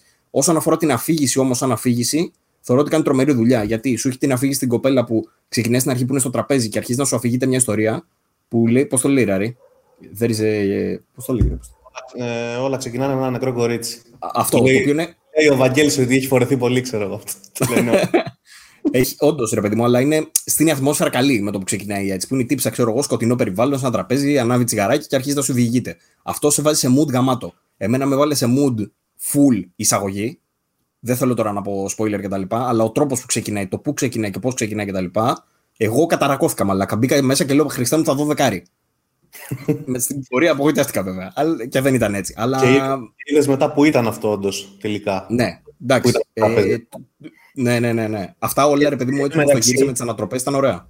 Αυτό είναι μια, είναι μια ενδιαφέρουσα επιλογή στο design. Το δηλαδή να βάλεις το shock effect, ας πούμε, ή το super duper wow σημείο του παιχνιδιού σου να το βάλεις στην εισαγωγή, ας πούμε. Γιατί ε, ε, κατα... ε, ε, υπάρχει, ρε παιδί μου, μεγάλη πιθανότητα την άποψή σου να τη διαμορφώσεις στις πρώτες ώρες που παίζεις. Βέβαια, παίζει πολύ σημαντικό ρόλο Γιατί αν ξεκινήσεις και πάρεις την, το, το, την αίσθηση ότι παίζω ένα δεκάρι, ακόμα και λάθη να γίνουν αργότερα, θα αρχίσεις να πέφτεις σταδιακά, ξέρω εγώ, στο 9, στο 8 μισάρι, ενώ άμα ξεκινήσει και σου έχει μια μέτρια εισαγωγή που πεις αυτό είναι παιχνίδι 7, πολύ πιο δύσκολα στην, στην πορεία θα σε πείσει ότι είναι για 10, ας πούμε. Μαθηματικά τελείως, αλλά ναι, ισχύει. Ε, ισχύει ότι έχει πολύ δυνατή εισαγωγή. Ε, μου, άρεσε, μου, άρε, μου άρεσαν πάρα πολύ τα στοιχεία, τα, οι ιστορικές αναφορές που είχε, τις οποίες αν τις ψάξεις λίγο παραπάνω είναι πολύ δυνατές. Ε, στην αρχή είχα παγώσει λίγο, είχα chills. Ε, και για αυτά που γίνονται στη ζωή της πρωταγωνίστριας και τα βλέπεις στην εισαγωγή τις, τις πρώτες μία, την πρώτη μία-δύο ώρες πούμε, που παίζεις. Ε, αλλά έχει και πάρα πολύ ωραίο το setting στην Κρακοβία για παράδειγμα ε, διαβάσαμε ότι η πολυκατοικία που μένει, ας πούμε, που ξεκινάει γιατί σε βάση το διαμέρισμά της, δικό της, δεν, δεν θυμάμαι ακριβώς γιατί έκανα stream. Ναι, στο διαμέρισμά της.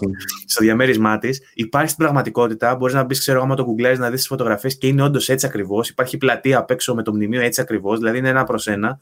Και το ξενοδοχείο υπάρχει. Και, και, το, και το, το, το, το, το, μπλοκ, ας πούμε, με τις πολυκατοικίες που υπάρχει στο παιχνίδι, στην Κρακοβία, ε, στο παιχνίδι το Medium, το ίδιο ακριβώς υπάρχει στο Observer πολλά χρόνια αργότερα που είναι σε setting Cyberpunk. Οπότε βλέπεις το ίδιο setting πώς ήταν σε ένα παιχνίδι, ξέρω εγώ, που δεν ξέρω αν τοποθετείται χρονικά στο σήμερα, σήμερα αν είναι το 2095. Στο λέει. Στο λέω, είπαμε στην αρχή στην εισαγωγή, εγώ παιδιά έκανα stream. Δεν Έχω χάσει κάποια, κάποιο info. Ε, είναι, δηλαδή βλέπεις το ίδιο setting στο παρελθόν και από την ίδια εταιρεία έχεις δει και το setting στο μέλλον. Πολύ ωραίο αυτό. Επίσης, πολύ ωραίο το βασικό setting του παιχνιδιού που είναι ένα ξενοδοχείο. Ε, επίσης, ε, έχουν γίνει πραγματάκια εκεί. Έχει ένα ιστορικό υπόβαθρο στο τι, έχουν γίνει, τι έχει γίνει εκεί πέρα. Η Πολωνία είναι μια χώρα η οποία ε, έφαγε γερή καρπαζιά στον Δεύτερο Παγκόσμιο. Με τους Ναζί είχε σοβαρό πρόβλημα, ας πούμε. Ε, έγιναν κτηνοδίες ε, στη, στη, χώρα κατά την περίοδο εκείνη και το παιχνίδι αντλεί ιστορίες και ιστορικές αναφορές από εκείνη την περίοδο που ενδεχομένως βασίζονται σε πραγματικά γεγονότα. Κάποια από αυτά σίγουρα είναι πραγματικά γεγονότα, όπως το ολοκαύτωμα, όπως όπως, ε, τα πειράματα που κάνανε σε ασθενείς, ε, θανά, θα, θανατώσεις σε ανθρώπους τέλος πάντων και διάφορα άλλα. Ε, οι ιστορίες των ανθρώπων που τις βλέπεις εσύ μέσα από ηχητικά αποσπάσματα ή από σουβενίρ, το λέω αυτό σουβενίρ σε φάση memorabilia φάση, ε, που συναντάς και διαβάζεις και βλέπεις και ακούς, είναι ανατριχιαστικά μέχρι ενός σημείου. Και στο κομμάτι του side που έχει να κάνει με την ιδιότητα της πρωταγωνίστριας που είναι medium, ε, η πρωταγωνίστρια μπορεί να περνάει στον κόσμο των νεκρών όπου βρίσκονται παγιδευμένες ψυχές που δεν έχουν καταφέρει να φύγουν από αυτό το μεταβατικό στάδιο, πούμε, είναι στη, φάση της κάθαρσης για να περάσει η ψυχή τους, ας πούμε, στο μετέπειτα, ό,τι και αν είναι αυτό.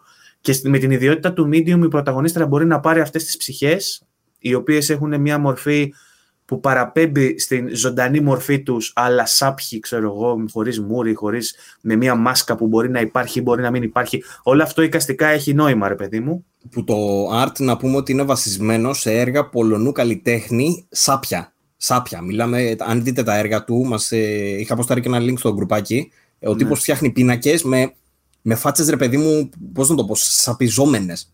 Με, με πλάνα πολύ, πολύ περίεργα, τρομακτικά. Είναι, ε, φοβερή η αισθητική. Εμένα, εγώ τη λάτρεψα την αισθητική του.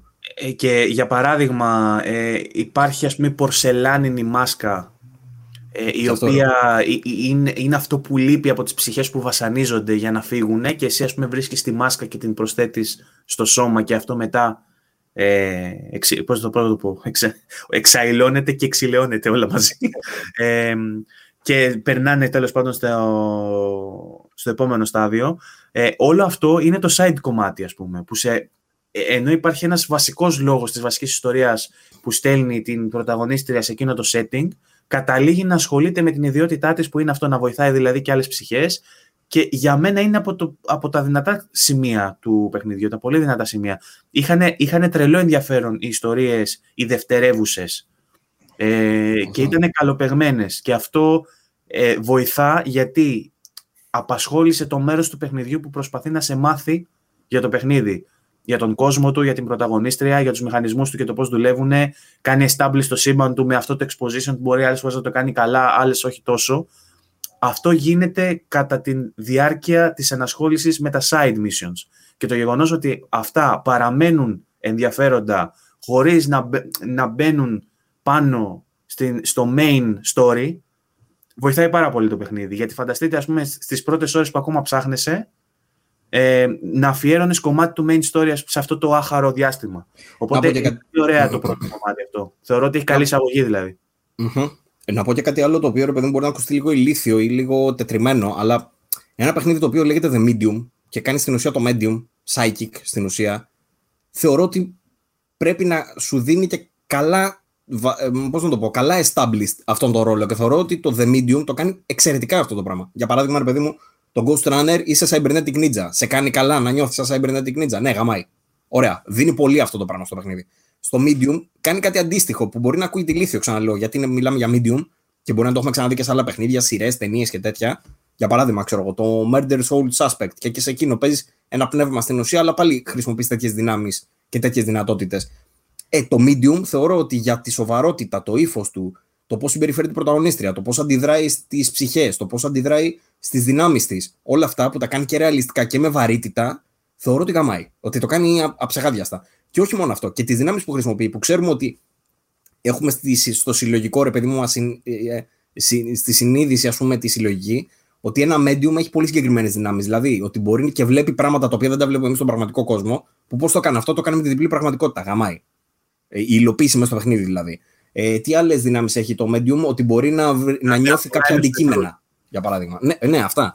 Τέτοιου τύπου ρε παιδί μου, ότι μπορεί να πιάσει ένα αντικείμενο και να το αισθανθεί. Και στο δίνει αυτό το πράγμα το παιχνίδι με πολύ ωραίο τρόπο. Δηλαδή το ακουμπάς, το γυρνάς, το βλέπεις gameplayικά δηλαδή, κατάλαβε. Ότι το βλέπεις, γυρνάς, το βλέπεις έτσι και όντως αυτή παίρνει στο μυαλό της μετά την ιστορία αυτή. Ακούει την ηχό, ας πούμε. Όλα αυτά, ό,τι έχει να κάνει με medium και δυνάμεις και τέτοια, θεωρώ ότι τα έχει δώσει απίστευτα.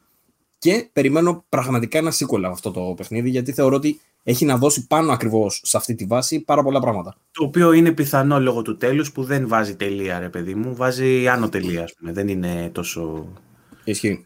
Ε, τι άλλο ήθελα να πω. Α, ένα fun fact, το οποίο το, τώρα το συνειδητοποιώ. Σε όλο το παιχνίδι δεν έχει συναναστροφή με κανένα ε, με κανέναν άνθρωπο και σχεδόν με κανένα άλλο έμβιο on. Το παρατηρήσατε αυτό; Εντάξει. Ε, στα δηλαδή... όρια του spoiler, αλλά θεωρώ ότι είναι, ε, ότι είναι ανοιχτό προς, ε, προς συζήτηση αυτό. Ναι θα μπορούσαμε να το συζητήσουμε και να σου πω ότι όχι. Σε κάποια σημεία μίλησε με κάποιον και όντως ήταν. Δεν θα ήθελες να δεις κατεβαίνοντας από το διαμέρισμά της στην Κρακοβία να έχει άλλους ανθρώπους και να δεις μια συναναστροφή με έναν ζωντανό; Δεν με δεν πειράξει αυτό, γιατί ούτως ή άλλως είναι, ξέρεις, ε, πολύ φάντασμα, ξέρω εγώ, ξενοδοχείο φάντασμα και έτσι, κυριολεκτικά. Ναι, Οπότε ναι. μου. Δεν σου έκανε εντύπωση όμως. ένταση στην ατμόσφαιρα. Δεν συνάντησες ούτε έναν ζωντανό, ας πούμε, να του μιλήσεις; Συνάντησα. Δεν μπορώ τώρα να ναι, μιλήσω. Αυτό, μην, μου, πας το, μη μου πας το τέτοιο. δεν πάω, και δεν πάω καν μόνος σε αυτό. Πάω σε κάποιον ρε παιδί μου που ξέρεις ότι ήταν ζεστός.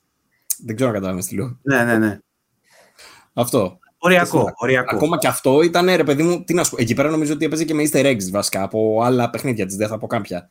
Νομίζω ότι έπαιζε. Το έχει. Το παιχνίδι με το θεατή, νομίζω ότι η Bloomberg το έχει, το παίζει στα δάχτυλα πλέον.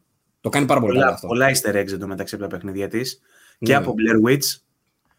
Ε, και, και ο σκύλος νομίζω ότι ήταν από εκεί, να σου πω την αλήθεια. Γενικά, στο, γενικά το δάσος είχε πολλά easter eggs από Blair Witch και το βασικότερο easter egg από Blair Witch ήταν το πόσο καλό ήταν το δάσος. Ναι. Ισχύει. και, και τους οδηγούς ο σκύλος. Και τους οδηγούς ο Στάγιας. Λοιπόν, ε, OK, okay, ας αφήσουμε το σενάριο, νομίζω το καλύψαμε. Μια χαρά, δυνατό. Ε, αν έχει κάποιο πταίσμα εδώ πέρα, ίσως να είναι αυτό το dragging που κάνει σε συγκεκριμένα σημεία που αλλάζει η κατάσταση. Που έχει αυτή Άρη, Άρη, εσένα η ροή του σου έκανε. Δηλαδή σε, σε δομή, ρε παιδί μου. Δηλαδή βαρέθηκες σε κάποια φάση. Βαρέθηκα όταν το έβλεπα το Βαγγέλη να παίζει. Δεν, εννοώ, περίμενα, δεν εννοώ επειδή έπαιζε ο Βαγγέλης. Εννοώ ότι οι πρώτες δύο-τρεις ώρες ενώ τις είχα παίξει, ε, δεν μου έκανε η αίσθηση ότι δεν, δεν, δεν, με έβαλε ξανά στο κλίμα γρήγορα. Ενώ ήξερα τι γίνεται. Ενώ θεωρώ ότι στην αρχή παίρνει η εισαγωγή γαμά είναι ok. Μετά λέει καθυστερεί λίγο να μπει στο κλίμα. Δηλαδή μέχρι να πας στο ξενοδοχείο να γνωρίσεις τέλος πάντων αυτούς που γνωρίζεις και να σε βάλει λίγο στο κλίμα, αργεί λίγο, αλλά μετά πηγαίνει μια χαρά. Και διαφωνώ λίγο, δια, διαφωνώ λίγο με, τις, με τις δύο εναλλαγές που είπες, γιατί αν δεν υπήρχαν ναι. αυτές οι εναλλαγές, δεν θα είχαμε καθόλου action στο παιχνίδι. Ισχύει. Ε, και πάλι τι action έχει όμως. Δηλαδή αυτό θέλω να πούμε. Αυτό το ένα, το ένα που έχει και κάνει δεν θα έχει ούτε αυτό. Ναι. Και πλέον θα μιλάγαμε για ένα adventure. Εμένα μου άρεσε που άλλαξε κιόλας το περιβάλλον εκεί πέρα και τα λοιπά, ρε παιδί μου. Ε, η, η, η ποικιλία που προσθέτει και μόνο αξίζει για να μπει. Απλά νομίζω ότι το τράβηξαν λίγο παραπάνω αυτό, όχι για κάτι άλλο. Οι ιστορίες βέβαια γαμάνε μέσα, έτσι δεν το συζητώ. Ναι. Όλες οι υποϊστορίε γαμάνε. Λοιπόν, ε, πάμε Νομίζω συμφωνούμε και οι τρεις βασικά ότι το κομμάτι με, τις, με, τα side, με τα side stories στην ουσία ότι είναι από τα πιο δυνατά του. Νομίζω ότι συμφωνούμε και οι τρεις αυτό. Εγώ σοκαρίστηκα. Ναι, θα, θα, ήθελα κι άλλο. Θα ήθελα κι άλλο και θα ήθελα κι άλλες παρενθέσεις αργότερα. Γιατί ξεμπερδεύει με τα side missions στην αρχή και μετά ασχολείται μόνο με την πρωταγωνίστρια. Δεν το λέω ε, σαν αρνητικό. Είναι μια επιλογή που είναι σεβαστή και OK, okay, μια χαρά, OK. Okay. Ε, θα μπορούσε να πει ιστορίες και για άλλους αργότερα όμως. Ε, κάπως τα μπλέκει, αλλά όχι σε τόσο μεγάλο βαθμό. Εν πάση περιπτώσει. Εγώ το καρίστηκα ειδικά στην πρώτη. Στο ναι. πρώτο κομμάτι που μαθαίνεις τι γίνεται. Ναι, ρε, γιατί δεν το περιμένεις να είναι τόσο βαρύ, έχεις δίκιο. Εκεί λέω του πάνω, λέω, στέλνω του πάνω, του λέω τι έγινε τώρα; Του λέω, όντως ισχύει αυτό που κατάλαβα. Ναι, μου λέει. δεν, δεν το περίμενα καθόλου. Δεν, δεν, δεν. Και εγώ όταν άρχισα να καταλαβαίνω, όπα μαλάκα, λέω εκεί το πάει. ναι. είναι, είναι, είναι βαρύ. Ε, εγώ για να κλείσω λιγάκι θα ήθελα να πω, ρε παιδί μου, ότι γενικά είναι ένα παιχνίδι το οποίο το προτείνω. Ε, το, λέω και το ξαναλέω για το Silent Hill για έναν απλό λόγο. Το Silent Hill δεν το λέω για το gameplay του. Το λέω για το ότι αν όντως σας αγγίζουν τα stories του Silent Hill, θα σας αγγίξει και το story του Medium. Έχει παρόμοιο ύφος και ίδια βαρύτητα με ανθρώπινο δράμα κτλ. Δηλαδή είναι, είναι βαρύ. Δεν είναι για παιδάκια, δεν είναι για ε, ψυχολογικά, ξέρεις, αν δεν είσαι πολύ καλά, στο καλύτερο παίξει κάτι άλλο. Πάμε, πάμε να συνοψίσουμε λίγο και το gameplay, γιατί έχουμε πετάξει σκόρπια σκέψει. Να το συνοψίσουμε λίγο και για το gameplay, για να πάμε να μιλήσουμε και για τα τεχνικά, να ολοκληρώσουμε με τα τεχνικά μετά. Ε, το gameplay είναι αυτό που το κάνει να ξεχωρίζει από, το, από όλα τα υπόλοιπα παιχνίδια που αναφέρουμε, από το οποίο αντλεί επιρροές. Το gameplay του είναι bare bones, ωραία. Είναι ένα από τα αρνητικά του. Έχει αρκετό περπάτημα. Μεγάλο να σε ρωτήσω όμως τώρα κάτι. Μια, άντε, μιας και το, μιας σε το πιάσες. Αν αυτό το παιχνίδι όμως δεν είχε καν τα puzzles και ήταν σκέτο walking simulator, πώς θα νιώθει γι' αυτό; Ε, θεωρώ ότι μετά κάνουμε λίγο κουβέντα. Πώς θα το πω. Για τα walking sims. Πώς λέμε, πώς λέμε για το μικροπολιτικό ζήτημα, κάτι αντίστοιχο εννοώ για τα games.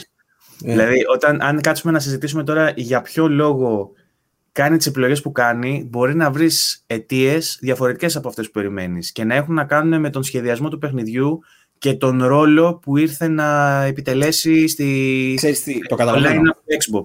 Ναι. Δηλαδή, το, το Medium, κάποιος ήρθε ξαφνικά, ενώ ένα παιχνίδι που ξεκίνησε να αναπτύσσεται πριν πάρα πολλά χρόνια, φιλόδοξο ή όχι, είχε μια ιδέα ας πούμε, ενδιαφέρουσα και θέλει να την ε, πραγματοποιήσει.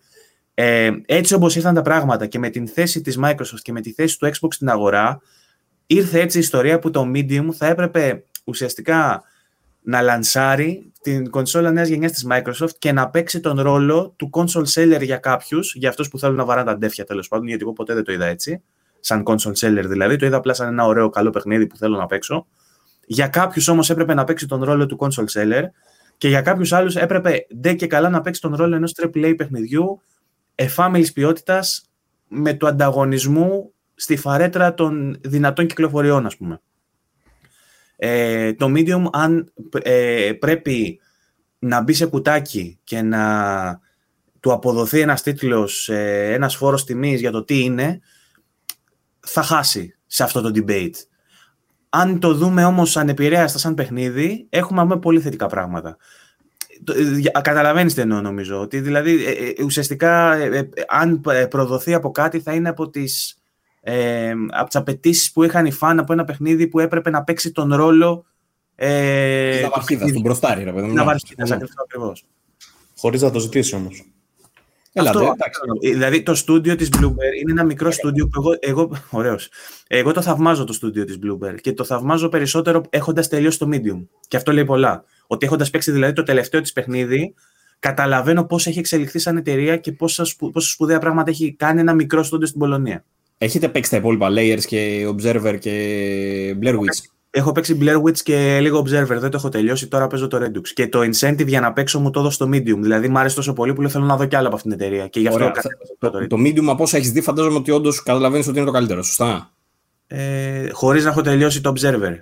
Που είναι τελείως διαφορετικό παιχνίδι. Δεν ξέρω Είναι- δηλαδή είναι αν πολύ το διαφορετικό. τέλος του αν θα, με- αν θα μπει top, ξέρεις. Αλλά ε, ε, ε, ε, εκ του μακρόθεν, αν δεν μπορώ να το Άρη, πω. εσύ τα έχεις δει. Αν και είσαι κότα, όπω ξέρω, δεν ε, παίζεις horror, αλλά γενικά, ρε παιδί μου, με τα, ε, τα layers νομίζω τα έχεις δει. Δεν τα έχεις δει; Έχω παίξει και τα δύο layers, γιατί δεν είμαι τόσο κότα.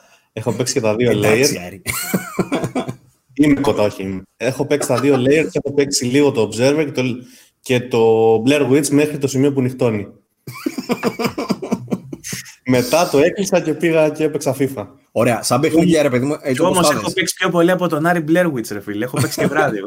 Έτσι όπω. Μαλάκα το Blair Witch είχε σημεία που ήταν. ε, Εντάξει, λες, οκ, τα χρειάστηκε. Ε, Το Blair Witch δεν μπορούσα να πω. Δεν μπορώ όταν έχει φο- ε, σκοτάδια, φακούς και τέτοια δεν... ε, δεν μπορώ. Πάντως, ρε παιδί μου, από όσο τα έχεις δει, συμφωνείς και εσύ ότι το Medium είναι καλύτερη του δουλειά; Χωρίς να τερματίσει το Observer, ναι. Μμ. Εντάξει, αυτό θέλω να πω. Είναι, είναι λίγο ξεκάθαρη αυτή η φάση. Δηλαδή, αν δεις την εξέλιξη της εταιρείας, νομίζω φαίνεται αρκετά ξεκάθαρα ότι το Medium είναι όντως η πιο προσεγμένη τους δουλειά. Φαντάζομαι θα είχαν και budget από πίσω. Βέβαια, publisher είναι η Bloomberg, δεν είναι η Microsoft, αλλά για να πάρει την αμο- αποκλειστικότητα η Microsoft, έχει πει ότι πολλές φορές τα παιχνίδια που βάζουμε στο Game Pass ε, πληρώνουμε και για το development τους. Οπότε φαντάζομαι κάτι τέτοιο θα παίχτηκε τώρα. Θα πήραν Ανάλογα το πλακάκια. παιχνίδι, βασικά. Λένε ότι ανάλογα το τι θέλει ο developer. Κάποιοι λέει προτιμούν να πηγαίνουν με ποσοστά. Άλλοι θέλουν να παίρνουν, θέλουν να παίρνουν προκαθορισμένο ποσό και άλλοι θέλουν να συμμετέχει στην, και στην, στα έξοδα της ανάπτυξης. Ε, Σου δίνω καλή πάσα όμως τώρα για τα τεχνικά.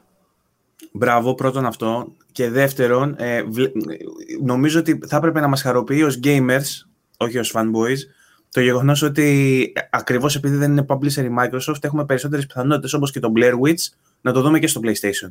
Βέβαια, να πούμε ότι και Microsoft να ήταν publisher πάλι θα μπορούσε να είναι. Για παράδειγμα, στο Ori, ε, αν δεν κάνω λάθος, publisher είναι τα Microsoft Studios και το Ori έχει βγει και στο Switch, για παράδειγμα. Ε, το, τώρα δεν θυμάμαι άλλο. Το Blair Witch, το, Blue- το, καλά, τα γάμισα όλα. Το Medium πάντως είναι όντως publisher η Bloomberg, οπότε είναι αυτό που λες, ότι δίνει περισσότερες πιθανότητες μάλλον να το δούμε και κάπου αλλού. Δεν έχει ανακοινωθεί τίποτα ακόμα. Και σήμερα διάβασα ότι έβγαλε ήδη τα έξοδα του development και του marketing και τα πάντα. Τα οποία, Όχι, ρε φίλε, το τα αγόρασε οποία κόσμο. μάλλον είναι χαμηλά σχετικά όμως. Ναι. Εντάξει, Λοιπόν, ας- τι έχει βγει και στο Steam και σε αυτά, μπορεί να το αγόρασε κόσμος. Δεν είναι μόνο Εντάξει. Game Pass. Εντάξει, εντάξει, αλλά οι περισσότεροι δεν θα το παίξαν από το Game Pass. Αυτό αναρωτιέμαι. Εντάξει. Τέλος πάντων, μπορεί όντως να είναι σε συμφωνία τώρα σαν και αυτή που είπε ο Βαγγέλης, που μπορεί να παίρνουν ποσοστά, πόσοι το παίζουν, τι κάνουν και τέτοια. Ε, για να απαντήσω αυτό που είπες Βάγκο πριν, ότι αν το θεωρούμε AAA ή AA, ε, αυτό θεωρώ ότι καθορίζεται κυρίως από τα looks, από τα, από τα production values που φαίνονται μέσω των γραφικών κυρίως. Ή, Ε, ή των ερμηνεών και του ήχου. Ή- Ναι, σωστό, σωστό. Ε, αυτό που είδα από το Medium στο σύνολό του μου κάνει για AAA μείον κάποια πραγματάκια. Αυτά, τα- ένα από αυτά τα πραγματάκια το οποίο για μένα κάνει BAM είναι τα animations. Τα animations φαίνονται ξεκάθαρα ότι είναι από AA παραγωγή. Ενώ τα υπόλοιπα περνάνε για AAA. Αυτό θέλω να πω. Εσύ πώς το Είναι είδες; κρίμα- είναι και κρίμα με το cast. Με τα λεφτά που έχουν δοθεί για το cast. Δηλαδή, Troy Baker τώρα, η Mac κάτι, πώς λέγεται η άλλη. Καλά, έχει και καλά animations μέσα έτσι. Για παράδειγμα, όταν κάνουν το δεμό, ε, ε, ε, είδαμε ένα βιντεάκι ντοκιμαντέρ, ξέρω εγώ, φάση, που τον έδειχνε τον τύπο που ήταν πάνω σε ξυλοπόδαρα για να κάνουν το motion capture. Έχει τέτοια πραγματάκια που είναι λες μπράβο. Έχει πέσει δουλίτσα. Αλλά πέρα από τα cutscenes εγώ- και πέρα από τα. Ναι. Είδα ότι οι συντελεστές του παιχνιδιού, producers, directors και τα λοιπά είχαν γυρίσει τα... Το είδατε. Τα είχαν γυρίσει μόνοι τους, ρε παιδί μου, τα, τα σκηνικά. Το οποίο λέει βοήθησε εν τέλει, ενώ το κάνανε καβάτζα, βοήθησε εν τέλει γιατί προέκυψε η πανδημία, οπότε υπήρχε reference, ρε παιδί μου. Δεν χρειαζόταν να βρίσκονται στο πλατό πάρα πολύ. Νομίζω κάτι αντίστοιχο είχε πει και ο Dragman για το Last of Us, ότι γυρνάνε τις σκηνές πρώτα σε ψηλοπρόχειρο για να τα έχουν σαν ε, mock-ups, σαν, κα- ξέρεις. Στο, Σε στο αυτό- The Last of Us, με μεγάλο κομμάτι της δουλειάς γίνεται ψηφιακά. Γίνεται δηλαδή σε υπολογιστή, ας πούμε, του motion capture και του facial animation. Έχουν συγκεκριμένους artists οι οποίοι παίρνουν το βίντεο και κάθονται σε υπολογιστή και φτιάχνουν τις κινήσεις του στόματος και αυτά τις διορθώνουν, τις κάνουν δηλαδή καλύτερες σε υπολογιστή. Αυτή είναι η μία μέθοδος, γιατί υπάρχει και η άλλη μέθοδος που βάζουν τα μπιλάκια για παράδειγμα και η μηχανή γραφικών το κάνει αυτόματα. Το mock-up, ας πούμε, πάει και κάνει ε, και χτίζει το geometry γύρω ας πούμε, από το capture και Επακριβώς λες, ας πούμε, ναι. Ναι, ένα προς ένα. Υπάρχει, υπάρχει αυτή η μέθοδος, υπάρχει η άλλη μέθοδος που παίρνεις ένα reference και το φτιάχνεις εσύ μετά με το χέρι, βάζεις τον αρτίστα σου και στο φτιάχνεις με το χέρι. Και υπάρχει και η άλλη που υπάρχει μηδαμινό, ας πούμε, mock-up, υπάρχει το υποτυπώδες. Μπορεί για παράδειγμα να, κάνει, να σου να έχεις κάνει mock-up μόνο αυτό, σε παλιότερα παιχνίδια, μόνο στο lip, στα lip sync και στις εκφράσεις του προσώπου και το σώμα να το κάνεις μόνο σε μηχανή γραφικό, να μην έχεις κάνει. Σε, για τέτοιες λύσεις υπάρχουν και πολλά middleware. Δηλαδή, έχεις τη μηχανή, ας πούμε, την Unreal και ξέρεις ότι θα χρησιμοποιήσεις χαρακτήρες. Ωραία υπάρχει ένα middleware που σου λέει ότι μπορείς να χρησιμοποιήσεις animations με αυτό το middleware. Ή υπάρχει ένα άλλο το οποίο σου λέει ότι να χρησιμοποιήσει για το lip sync, για παράδειγμα. Στο GTA, για παράδειγμα, υπάρχει αυτό με τα ragdolls που έχει τον, τον φυσικό τρόπο που αντιδρούν. Ναι, αυτό, ναι είναι, είναι μέρος της μηχανής τους, αλλά ναι, θεωρείται είναι αντίστοιχα υποσύστημα, ας πούμε. Ε, τέτοια υποσυστήματα μπορεί να τα νοικιάζουν. Δηλαδή, μπορεί να, τώρα η Bloomberg έφτιαξε με Unreal 4 ε, το The Medium. Ε, δεν είδα ποιο έχουν χρησιμοποιήσει. Ε, θα τα δείτε αυτά στην αρχή του παιχνιδιού που λέει κάτι F-mod και κάτι τέτοια. Όλα αυτά είναι τέτοιου τύπου middleware που τα χρησιμοποιούν για να κάνουν καλύτερες φάτσες, για να πάρουν στόματα. Άλλα middleware, ξέρω εγώ, μπορεί να τα προγραμματίζεις, να γράφεις τη φράση που λέει ο χαρακτήρας και να κάνει τις κινήσεις μόνο του και να μην έχουν χρησιμοποιήσει καθόλου motion capture. Έχει τέτοια πράγματα. Αλλά το medium τώρα νομίζω ότι δεν είναι, ίσως να γίνει λίγο καλή δουλίτσα στα cutscenes στα motion capture δεν είχε τόσο μεγάλο πρόβλημα στο lip sync, για παράδειγμα. Είχε μεγάλο πρόβλημα στι εκφράσεις. Δηλαδή το πώς κοίταζε ναι. η πρωταγωνίστρια δεν είχε. Η, η, έκφραση του φόβου και η έκφραση του τρόμου και η έκφραση του, της χαράς, ας πούμε, δε, ήταν λίγο uncanny. Νομίζω η λέξη είναι ότι ήταν uncanny. Δεν ήταν φυσικό. Κενό βλέμμα, ναι. Κενό. Ε, είναι πρόβλημα αυτό και θυμίζει πολύ παλιότερο παιχνίδι. Θύμιζε, πολύ παλιότερο. Θύμιζε πολύ καλά παιχνίδια του παρελθόντος όμως. Δηλαδή κάτι heavy rain, ξέρω του 2013, όπως είπε και το Digital Foundry είναι σε τέτοιο επίπεδο οι χαρακτήρες. Mm-hmm. Που εντάξει, τώρα έχουμε 2021 και Xbox Series X, έτσι θα μπορούσαν να κάνουν παπάδε. Δεν, δεν κάνανε. Τα μοντέλα δηλαδή είναι ναι, με λεπτομέρεια, δηλαδή άμα δεις τα ρούχα, οι υφέ και όλα αυτά είναι απίστευτα. Αλλά απίστευτα. Είναι πολύ καλά τέλος πάντων. Ε, τα cloth ε, δεν τα έχω τόσο ψηλά. Αυτά που μου άρεσαν πολύ ήταν τα, το περιβάλλον. Με τη χρήση βέβαια των φίλτρων που βάζουν από πάνω και των εφέ που χρησιμοποιούν. Έτσι δεν ήταν τα textures αυτά καθε αυτό ε, φοβερά. Ε, ήταν, ήταν ok, ήταν καλά.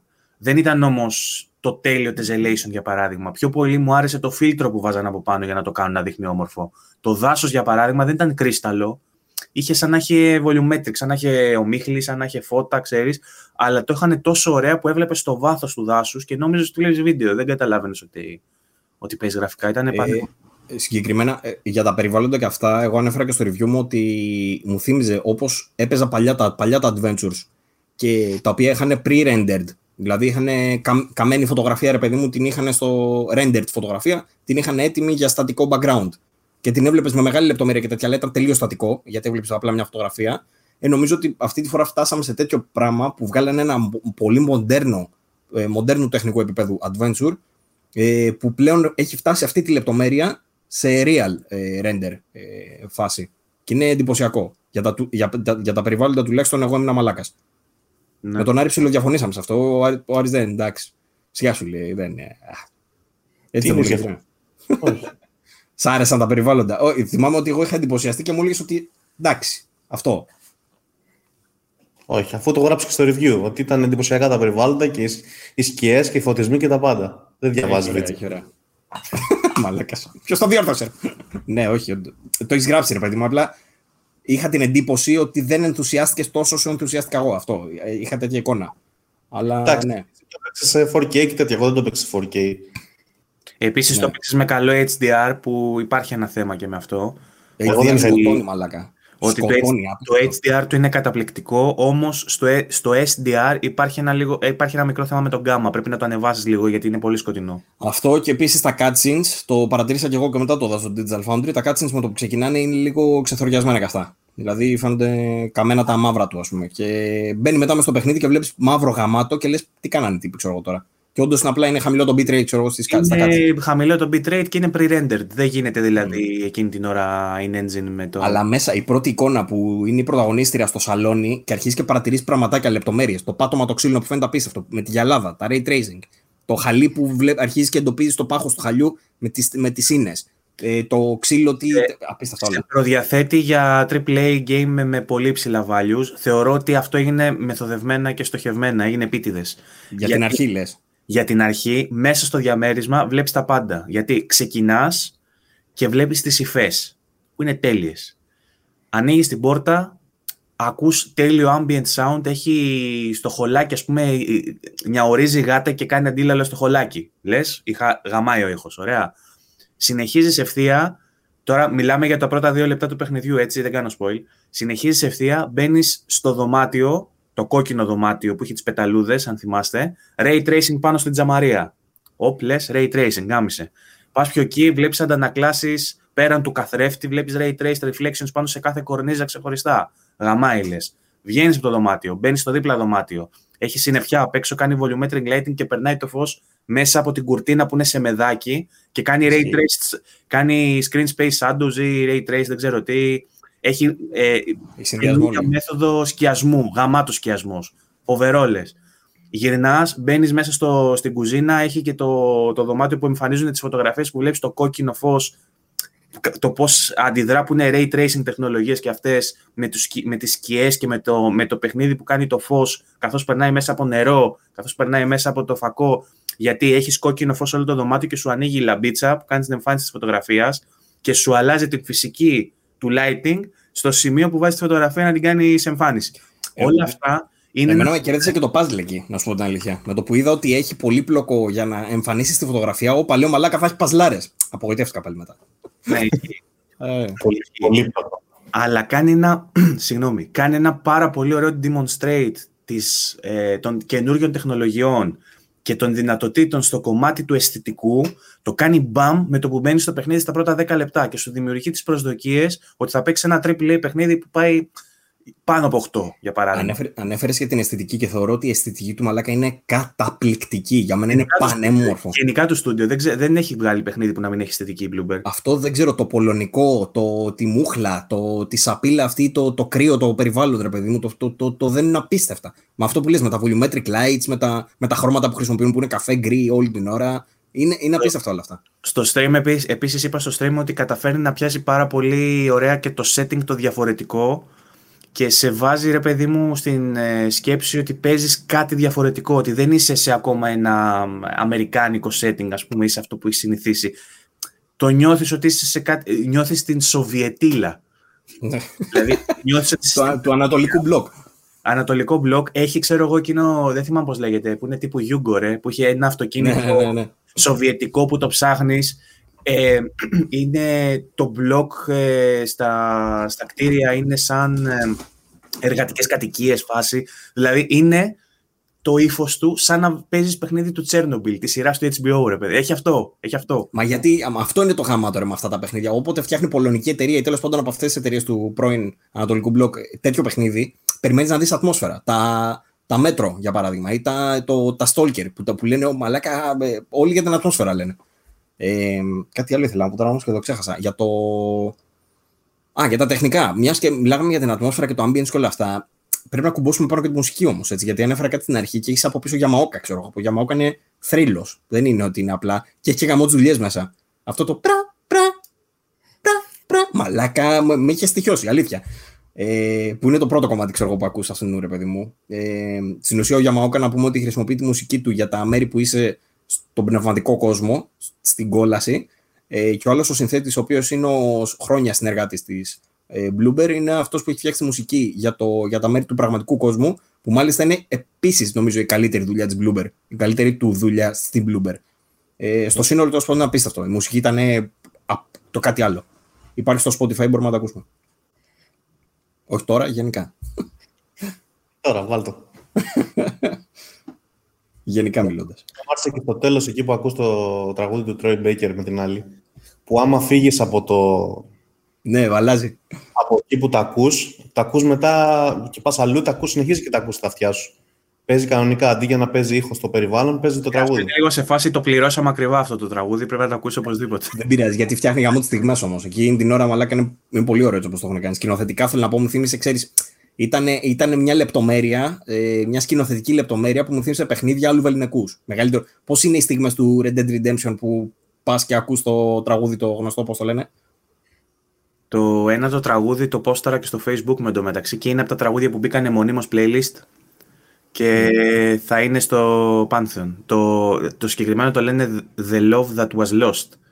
Αυτό μου άρεσε. Είναι τέλος πάντων τέτοια στιγμή, ρε παιδί μου, που ψάχνεις εσύ τώρα είσαι μέσα στην πίκρα σου, μέσα στο πένθος και το μυστήριο και πετάει από πάνω αυτό το κομμάτι που είναι φοβερό και λες εντάξει, OK, okay, έδεσε. Είναι, είναι ωραία σκηνοθεσία, ας πούμε. Shazam με τη μία, να δεις ποιο είναι. Τι, τι; Το Shazam με τη μία, να δεις ποιο τραγούδι είναι. Ε, εντάξει, δύο-τρία ήταν έτσι μπαμ με φωνή ας πούμε, που ξεχώρισαν όμως ε, και το, τα ambient sounds μαζί με αυτό το background που παίζει τα, τους απλούς τους ήχους αν βάλεις ολόκληρο το soundtrack είναι φοβερό, είναι πάρα πολύ ωραίο. Ε, artwork πάρα πολύ ωραίο. Ε, πολύ σκατένιος κόσμος ο πεθαμένος, αλλά πολύ ωραία σχεδιασμένος. Θα ήθελα περισσότερη ώρα να περνάω αποκλειστικά στον ε, κόσμο των πεθαμένων και να μου δείξει περισσότερη λεπτομέρεια. Γιατί ωραίο αυτό με, τα, με τον διπλό τον κόσμο, όμως τα sequence με τον έναν κόσμο μόνο που είχαν φοβερά γραφικά. Νομίζω ξέρετε όλοι για ποια σκηνή μιλάω μέσα σε ένα γκαράζ ήταν εντυπωσιακό. Θα ήθελα να δω κάτι αντίστοιχο και στον κόσμο των πεθαμένων που δεν είδα πολύ. Ή όσα είδα τουλάχιστον δεν ήταν τόσο εντυπωσιακά. Ε, πάρα πολύ ωραία σχεδίαση. Πάρα πολύ ωραίο. Graphic design, δεν ξέρω πώς μπορούμε να το πούμε αυτό. Πάρα πολύ. Τεχνικά, επίσης κάνει κάτι άλλο πάρα πολύ εντυπωσιακό που και εγώ ήμουν μαλάκας και μου το είπε και ο Άρης μετά, χωρίς να το, το έχω πει, ξέρω, μου το είπε μόνος του και εκείνος και φαντάζομαι και εσύ όταν το έπαιξες θα το Έχει ένα κυνηγητό σε κάποια φάση που το παίζει λίγο Ratchet Clank κάνει αυτό το πράγμα με την αναλλαγή των κόσμων και λες: Ωπα, μαλάκα, σοβαρό. Αυτό είναι next gen τώρα. Έχει μπει στο trailer, έχει μπει στο trailer και περιμέναμε όλο το παιχνίδι έτσι. Mm. Έχει μπει στο. Ναι, δεν έχει πολλά σημεία τέτοια, αλλά εκεί που το κάνει είναι. Λες, εντάξει, ωραίο, εντυπωσιακό. Θα ήθελα και άλλες τέτοιες σκηνές, ας πούμε, για παράδειγμα. Συμφωνώ, συμφωνώ. Κι εγώ. Κρίμα. Έλα, να, ένα sequel για κάτι τέτοιο το θέλουμε. Φαντάσου, ας πούμε, να σου κάνει το παιχνίδι κόλπα. Πιστεύεις θα βγει sequel έτσι όπως τέλειωσε ή θα βγει κάποιο DLC για να κλείσει την ιστορία απλώς; Το DLC θα το θεωρήσω sequel. θα ήθελα ολόκληρο παιχνίδι, τι να σου πω τώρα. Θα ήθελα ολόκληρο. Και θα δύο ώρες ακόμα να στο κλείσει, θα ήθελε σε medium 2, ένα 15ωρο, 20ωρο ακόμα, ας πούμε. Θα ήθελα ένα medium 2 με action πλέον, γιατί νομίζω ότι η εταιρεία αρχίζει και χτίζει τους μηχανισμούς με αυτό το παιχνίδι. Δεν λέω πώς, αλλά είναι τα ψήγματα αυτά τα action που είπε και ο Άρης πριν. Ε, και νομίζω ότι σε ένα επόμενο παιχνίδι μπορεί να τα έχουν εξελίξει αυτά τα συστήματα για να τα κάνουν όντως action. Οπότε να έχει και κομμάτι μάχης. Αν θα μπορούσα να σου μιλήσω με spoilers, μπορώ εγώ να σου πω δύο ή τρία πιθανά σενάρια για το πώς θα μπορούσε το Medium 2 να σπάσει τα σύμπαντα, να σπάσει το, το Ιντερνετ και, το, και τις κονσόλες. Να γίνει φοβερός. Δηλαδή. Δεν είναι να τα σπάσει, δεν είναι να τα σπάσει φάση να κρασάρουν, γιατί και αυτό θα ήταν πολύ εύκολο. Θα ήταν πιθανό. Εννοώ ρε παιδί μου να κάνει χαμό. Δηλαδή έχω σκεφτεί ήδη τι θα ήθελα για στη συνέχεια, τι θα μπορούσε να γίνει. Και έκανε πάρα πολύ ωραίο establish του, της πρωταγωνίστριας που σημαίνει ότι ε, το σηκωνει Ε, πού είχαμε μείνει; Αυτό για τα τεχνικά λέγαμε κυρίως. Να μιλήσουμε τεχνικά, τεχνικά. Τύπου, τι προβλήματα έχει με τα τεχνικά του. Α, ε, το Digital Foundry μίλησε για κακό frame pacing, έβγαλε και τα διαγράμματα. Δηλαδή είναι γεγονός ότι υπήρχε κακό frame pacing, τουλάχιστον πριν από το πρώτο update που βγήκε υπήρχε. Και το, η, η ανάλυση που έκανε το Digital Foundry ε, ήταν με την πρώτη έκδοση. Δεν ξέρω αν τη στιγμή που θα ακούτε αυτό το podcast αν θα έχει λυθεί ας πούμε.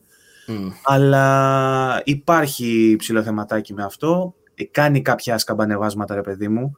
Ε, Κοίτα. Κατάλαβε, ναι, πες. Το frame pacing γενικά σε παιχνίδια όπως είναι το Bloodborne είναι εγκληματικό, που είναι το άλλο, το κλασικό το παράδειγμα του frame pacing προβλήματος, το Dark Souls και το Bloodborne. Ε, στο Medium η αλήθεια δεν με ενόχλησε, γιατί είναι τέτοιος ο τύπος του παιχνιδιού. Είναι απλά adventure που δεν βιάζεσαι, δεν πας πουθενά, δεν έχεις να κάνεις απότομες κινήσεις γρήγορες. Ακόμα και στα σημεία αυτά που λέμε που έχει action, πάλι είσαι έχει ε, πλούσιο έτσι. Ε, πώς το λένε. Ε, ναι, αυτό. αυτό. Οπότε δεν, δεν σου χρειάζεται και κάπου. Δεν, δεν είναι ότι το καταλαβαίνεις και το αισθάνεσαι στο χειρισμό, ας πούμε. Mm. Απλά τρέχεις και πας μπροστά. Δεν, έχει, δεν αλλάζει κάτι αυτό. Τώρα, εγώ εδώ και χρόνια ζήτησα 30 frame, 30 frame rate cap. Πώς ξέπεσες έτσι, ρε Μαλάκα. Πώς ξέπεσες έτσι. Frame rate στο 30, πρώτη φορά. εγώ, το έπαιξα, εγώ το έπαιξα στα 60 όλο το παιχνίδι, ή τουλάχιστον εκεί που μου επέτρεπε να το παίξω στα 60. Γιατί η αλήθεια είναι ότι είχε λίγο θέμα όταν άλλαζαν οι σκηνές. Θεωρώ ότι φταίει ο SSD μου. Έχω ξαναπεί ότι. Δεν φταίει ο SSD σου. SSD σου. το κάνει... Θα σου πω γιατί. γιατί. Ό,τι κάνει και στο Xbox Series X και στο υπολογιστή σου, ε, προφανώς δεν είναι μόνο το υπολογιστή. Αυτό είναι, αυτό, είπα, αυτό είναι που είπα στην αρχή όταν με ρώτησαν είναι console seller. Ότι δηλαδή θα περίμενα το Xbox με τον bus που έχει, με τον διάβλο που έχει επικοινωνίας που είναι τόσο γρήγορος και με τον SSD που ο οποίος είναι κολλημένος πάνω στην πλακέτα και θεωρητικά αυτό προσδίδει στο I.O., το κάνει πάρα πολύ γρήγορα, ταχύτητες εξωφρενικές. Ε, αυτό που λες ισχύει για το Xbox, μόνο για το PS5. Όχι ρε, το, και το Xbox SoC είναι το σύστημα. Απλά το... Όντως. Ναι, η διαφορά, αν κάνω λάθος διορθώστε με, έχουμε τα τζιμάνια, θα με διορθώσουν αμέσως από κάτω στα σχόλια, αλλά νομίζω ότι η διαφορά έχει, είναι στον controller, ότι δηλαδή ο, το PlayStation 5 έχει έναν controller που κάνει διαφορετική διαχείριση με περισσότερα profile στη διαχείριση των δεδομένων. Ε, αλλά και τα δύο, ο SSD είναι νομίζω SoC, δεν μπορείς να τον αλλάξεις δηλαδή τον SSD, δεν είναι σε πλακέτα, είναι κολλημένος, είναι κολλημένος πάνω στο, στη μητρική. Ε, Θα και, δω, το θα bus, δω. μεταξύ, και το bus του ε, Series X είναι μεν λίγο πιο αργό από το PlayStation 5, ε, οι ταχύτητες που έδωσαν δηλαδή για τον SSD, αλλά και πάλι είναι πάρα πολύ ψηλές οι ταχύτητες του. Καλά, αυτό, αυτό είναι το, το, το αποτέλεσμα, έτσι, ναι, γι' αυτό Ναι, συζητάμε. αυτό είναι, ναι, το, εκεί καταλήγουμε ότι εφόσον οι κονσόλες προσ- προσφέρουν το κάτι παραπάνω ουσιαστικά με τον bus, με τον διάβλο, ότι έχει πιο γρήγορη επικοινωνία η GPU με τον SSD κτλ. Περιμένεις να μην έχεις τόσο έντονο πρόβλημα με το text to streaming. Εγώ είχα πάρα πολύ έντονο πρόβλημα και όταν άλλαζαν οι σκηνές, που με έκανε dips στα 45 FPS για παράδειγμα, έφευγε από τα 60 στα- στα 45 και ξανανέβαινε, στη μία για 2-3 δευτερόλεπτα. Και είχα ακόμα πιο σοβαρό πρόβλημα όταν έμπαινα στις σκηνές που κάνεις inspect κάποιο αντικείμενο. Όταν δηλαδή άνοιγα για να δω κάτι, μου το έβγαζε με σκατά textures, με πολύ χαμηλό LOD, level of detail, και έφτιαχνε. Σαν να διαβάζει τα, τα δεδομένα. Και απορώ εγώ τώρα. Πήγαμε στο Next Gen, όπου μας υπόσχονται ότι η μεταφορά δεδομένων και μάλιστα ε, ασυμπίες των δεδομένων θα είναι τόσο γρήγορη, που θα μας επιτρέπει να παίζουμε σε δύο κόσμους ταυτόχρονα, να περνάμε από τον έναν κόσμο στον άλλον, όπως λέει το Ratchet Clank κτλ. Και ταυτόχρονα έχεις ένα παιχνίδι που απλά σου φέρνει μια κορνίζα μπροστά και αργεί να φορτώσει. Λέμε λοιπόν ότι κατά πάσα πιθανότητα έχει να κάνει με την Unreal Engine, ας πούμε, ότι είναι θέμα προγραμματιστικό. Έχει αυτή η μηχανή γενικότερα αυτό το πρόβλημα συνήθως και μπορεί να έχει να κάνει και με το coding της εταιρείας. Δεν ξέρουμε. Δεν ξέρω. Ε, Κοίτα, δια- Μα, το έχει το ίδιο πράγμα ακριβώς το έχει και στο Series X, έτσι. Δηλαδή με το που γυρνάει η εικόνα και αρχίζει να. ε, Αργεί λίγο το texture streaming. Αργεί λίγο. Δεν το βλέπεις. Που είναι αυτό που λες, ότι είναι απαγορευτικό για την νέα γενιά. Διάβασα σήμερα βέβαια ότι με το νέο update έγινε αυτό. Δηλαδή ότι γάμισε λίγο τα frame το νέο update. Δηλαδή σε σκηνές που ήταν 40-50. Ε, ναι, ισχύει αυτό, ισχύει αυτό, αλλά το, ε, είναι διαφορετικά. Άλλο με τα drops, άλλο με το LOD στα, στα objects που κάνεις inspect. Δηλαδή, Εγώ δεν, εγώ δεν είχα low, LOD, ε, χαμηλό LOD στο print update. δηλαδή, δηλαδή άνοιγες την κορνίζα για παράδειγμα και ήταν καθαρή, δεν σου, δεν σου καθάριζε μετά από λίγο. Μετά το update το παθαίνω. Εγώ αυτό το είχα και πριν και μετά το update. Μετά το update Mhm. είχα σοβαρά drops με το ray tracing, γιατί στο PC τουλάχιστον μετά το update ενώ έλεγε ray tracing είχε off, on και force on, μετά το update έγινε off, on και ultra. Και επειδή εγώ το είχα στο force on για παράδειγμα, πήγε στο ultra και έκανε πάρα πολύ απαιτητικό το ray tracing, το οποίο στο απλό on και στις κονσόλες από ό,τι είδα, στη- στις αντανακλάσεις και στους αντικατοπτρισμούς πάνω στους καθρέφτες, η ανάλυση του reflection είναι πάρα πολύ χαμηλή. Ε, Κάνει δηλαδή σκάλες, είναι πάρα πολύ χαμηλή. Ε, ενδεχομένως ε, βάζοντας το στο Ultra εγώ το πίεσα παραπάνω και είχε, κάποιες, είχε, είχε συγκεκριμένα μια στιγμή προς το τέλος που είχα χωρισμένη στη μέση την οθόνη, στο πάνω μέρος είχε τον κανονικό κόσμο, στον κάτω τον πεθαμένο και στον πεθαμένο είχε καθρέφτη που φαινόμουν εγώ από τον κανονικό κόσμο. Οπότε πρακτικά είχε τρεις σκηνές να κάνει render το PC. Μα- Και είχε τέτοιου είδους σκηνές που μου έπεφτε στα 4 FPS, 5 FPS και πήγαινε, έβλεπα καρέ καρέ ρε. δηλαδή ήταν απογοητευτικό και κλείνοντας το Ray Tracing μου έπαιζε ρε παιδί μου. Ε, στην ανάλυση που το streamαρα για παράδειγμα, στην ανάλυση που έπαιξα το μεγαλύτερο μέρος του παιχνιδιού στα 1080 που το έπαιζα σε αυτό το PC που κάνουμε τώρα το, το podcast γιατί από αυτό το PC streamαρα, το θεωρώ απαράδεκτο με 2080 να μην μπορεί να σου κάνει ray tracing ξέρω εγώ και 1080p στα 60 fps. Το θεωρώ απαράδεκτο. Ε, όμως και για τις κονσόλες της νέας γενιάς ας πούμε το να έχει τέτοια θέματα με ε, text to streaming ας πούμε το θεωρώ ψηλό απαράδεκτο. Εντάξει, εγώ θεωρώ ότι είναι το πρώτο παιχνίδι που το Series X σας ρίχνει στα αυτιά. Να το πούμε κι αυτό. Γιατί εγώ παίζω στα 60 fps, εσύ παίζεις στα 30, άρα δεν μου ρίχνει στα αυτιά. Ό,τι σου Θα σου φέρει. ρίχνα. Ναι, τέλος πάντων, δεν, δεν είναι οι ίδιες συνθήκες και πάλι, ρε παιδί μου. Δε, γιατί... Ρε, 5 εκατοστάρικα, ρε. Series X. Καλά, στο εντάξει. Τώρα θες να κάνουμε τέτοια κουβέντα πάλι. Θα, τι, τέτοια ίδια θα σου πω. Ότι εγώ το έχω Κοίτα. 4 χρόνια και εσύ το Xbox το έχεις μισό χρόνο. Τέλος πάντων. Εντάξει, είναι, είναι θεωρώ πάντως το πρώτο παιχνίδι που όντως νομίζω ίσως πάει κάτι να γίνει εκεί πέρα περίεργο. Δεν ξέρω. Δεν ξέρω, απλά λέω. Συμφωνώ. Πιστεύω ότι ένα τέτοιο παιχνίδι είναι το Gears, ας πούμε, με το expansion. Και με την έκδοση που βγήκε στο Series X, ότι σου βάζει ray tracing και 4K native και όλα αυτά, συγκεκριμένα για την κονσόλα, ενώ στο PC δεν μπορώ να κάνω το αντίστοιχο. Δεν μπορώ να παίξω δηλαδή 4K 60 FPS, Μπα, ray tracing και μπα, τα λοιπά. δεν μπορώ. μπορείς. Όχι, δεν Τι μπορώ. λέει, δεν μπορεί. Πού, πού. Εγώ, εγώ θα πω αλήθειες, δεν θα πω μαλακίες. Ε, Γιατί εδώ λέμε αλήθειες. Ε, να σου πω όμως, μιλάμε δύο ώρες για το Medium. Τι θα γίνει, κουράσαμε τον κόσμο. Ναι, τα είπαμε όλα βασικά. Λέγοντας και για τα τεχνικά, κλείσαμε. Δεν έχουμε να πούμε κάτι άλλο. Νομίζω ότι συμφωνούμε στο ότι είναι ένα εξαιρετικό παιχνίδι. Σίγουρα είναι εξαιρετικό. Μπορεί να μην είναι ούτε το console seller που σας τάξανε, ε, ούτε η επιτομή ε, των τεχνικών, ε, ούτε η επιτομή του gameplay, αλλά Το έχει απέταμα, το έχει βγάλει, ναι. αλλά είναι μια εμπειρία που πρέπει να ζήσεις και γι' αυτό ακριβώς ανοίγοντας σου είπα ότι το βάζω σε μια κατηγορία τύπου Death Stranding. Γιατί ενώ δεν μπορώ να δικαιολογήσω τις επιλογές σου στο gameplay, ενώ δεν μπορώ να πω ότι τα τεχνικά του είναι τα καλύτερα, ενώ, ενώ, ενώ, δεν θα μπορούσα να με φανταστώ να μην έχω παίξει Death Stranding. Με τον ίδιο τρόπο δεν θα μπορούσα να με φανταστώ να μην έχω παίξει, να, να μην έχω παίξει, να μην έχω παίξει medium. Γιατί αν δεν είχα παίξει medium, θα είχα χάσει ε, μέχρι στιγμής την σημαντικότερη κυκλοφορία για το Xbox. Και θεωρώ ότι για την next gen, ε, για, για τη νέα γενιά τέλος πάντων, στην πλατφόρμα της Microsoft, το medium είναι το παιχνίδι που πρέπει όλοι να έχουν παίξει όσοι είναι στην πλατφόρμα. Δεν γίνεται να μην το έχεις παίξει. Σφωνώ. Όσοι τουλάχιστον γουστάρουν single player games, ρε παιδί με story κτλ. Πρέπει ναι. Αυτά.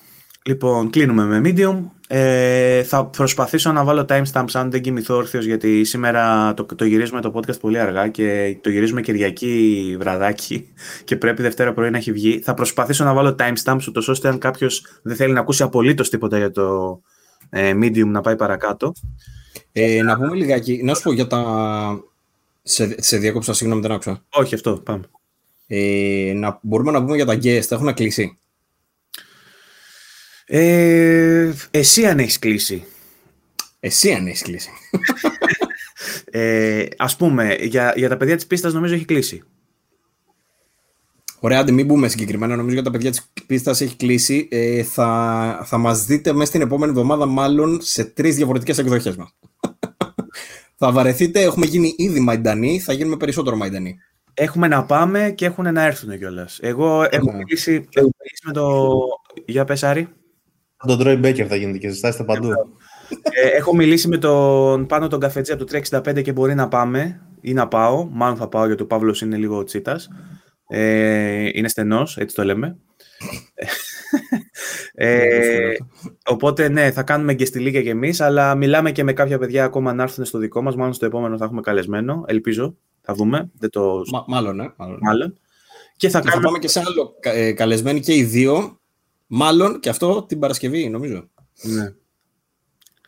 Οπότε θα κάνουμε το τουρνέ μας, η Θα τηλεμονή ενημερώσουμε. podcast. Ναι. Θα ενημερώσουμε. Ε, αυτά. Είπαμε για το διαγωνισμό ότι βγήκαν οι νικητές. Τι άλλο site related έχουμε; Site related, δεν έχουμε κάτι άλλο. Ωραία. Θες να πούμε κανένα νέο; Διαβάζω στο community, έχεις ευχαριστήρια. Ήδη έχουν αρχίσει και μπαίνουν οι πρώτοι που παρέλαβαν τα δώρα. Α, μου είχε πει ο Κώστας που το συνάντησα τώρα πριν λίγο μου είπε ότι θα μπει να γράψει. Θα μπει να γράψει, μάλιστα. Μπήκε και έγραψε λοιπόν. Δεν τον ανάγκασα, δεν τον πλήρωσα ή τίποτα τέτοιο. Απλά κέρδισε το παιδί στο διαγωνισμό. Κάνω ένα μικρό πέρασμα από το community γιατί έχουμε καιρό να δούμε τι παίζει. Σωστά, καλή ιδέα. Λοιπόν, ε, ο Στέφανος ο Δανιλίδης που έχει περάσει πρόσφατα και από, το, από podcast δικό μας και μας μίλησε για retro gaming ε, έχει ποστάρει ε, ένα βίντεο από το Digital Foundry με το ε, Mr. FPGA Meister ή Mr. λέγεται ρε Παύλο; Δεν πού να το ξέρω. είναι με- είναι με μικρό i. Ε, ουσιαστικά ε, μας είχε μιλήσει για, για το emulation που κάνει ε, μέσω hardware και είναι η κα- ο καλύτερος τρόπος να κάνεις emulate παλιά παιχνίδια. Έβγαλε το Digital Foundry παιχνίδι για αυτό, το έχει ποστάρει ο Στέφανος και από κάτω κάνει και μια ωραία κουβέντα με τον Γιώργο τον Παύλο. Ε, οπότε όποιος- όποιο, όποιον τον ενδιέφερε το retro gaming και είχε ακούσει την κουβέντα που είχαμε κάνει με τον Στέφανο μπορεί να μπει ε, να τσεκάρει συζήτηση και να δει το βίντεο. Υπάρχουν φυσικά memes ακόμα για την κυρία Δημητρέσκου. Έγινε χαμός, συνεχίζει να γίνεται.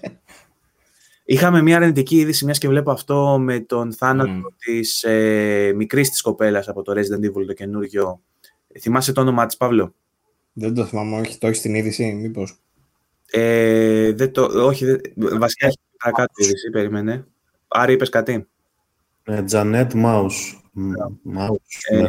νομίζω έχει προλάβει να κάνει το γύρισμα, βέβαια, οπότε θα τη δούμε κανονικά στο παιχνίδι, θα παίξει κανονικά το ρόλο της, γιατί είχε κλείσει το κομμάτι αυτό στο production του παιχνιδιού, αν δεν κάνω λάθος.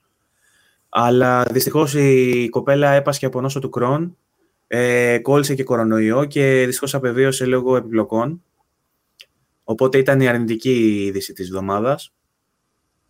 Στη συνέχεια έχουμε κάποια παιχνίδια, ένα παιχνίδι μάλλον συγκεκριμένα, το IL, το οποίο μας το πόσταρε ο Δημήτρης ο Κύρ στο πρώτο του ε, post ε, για την ομάδα.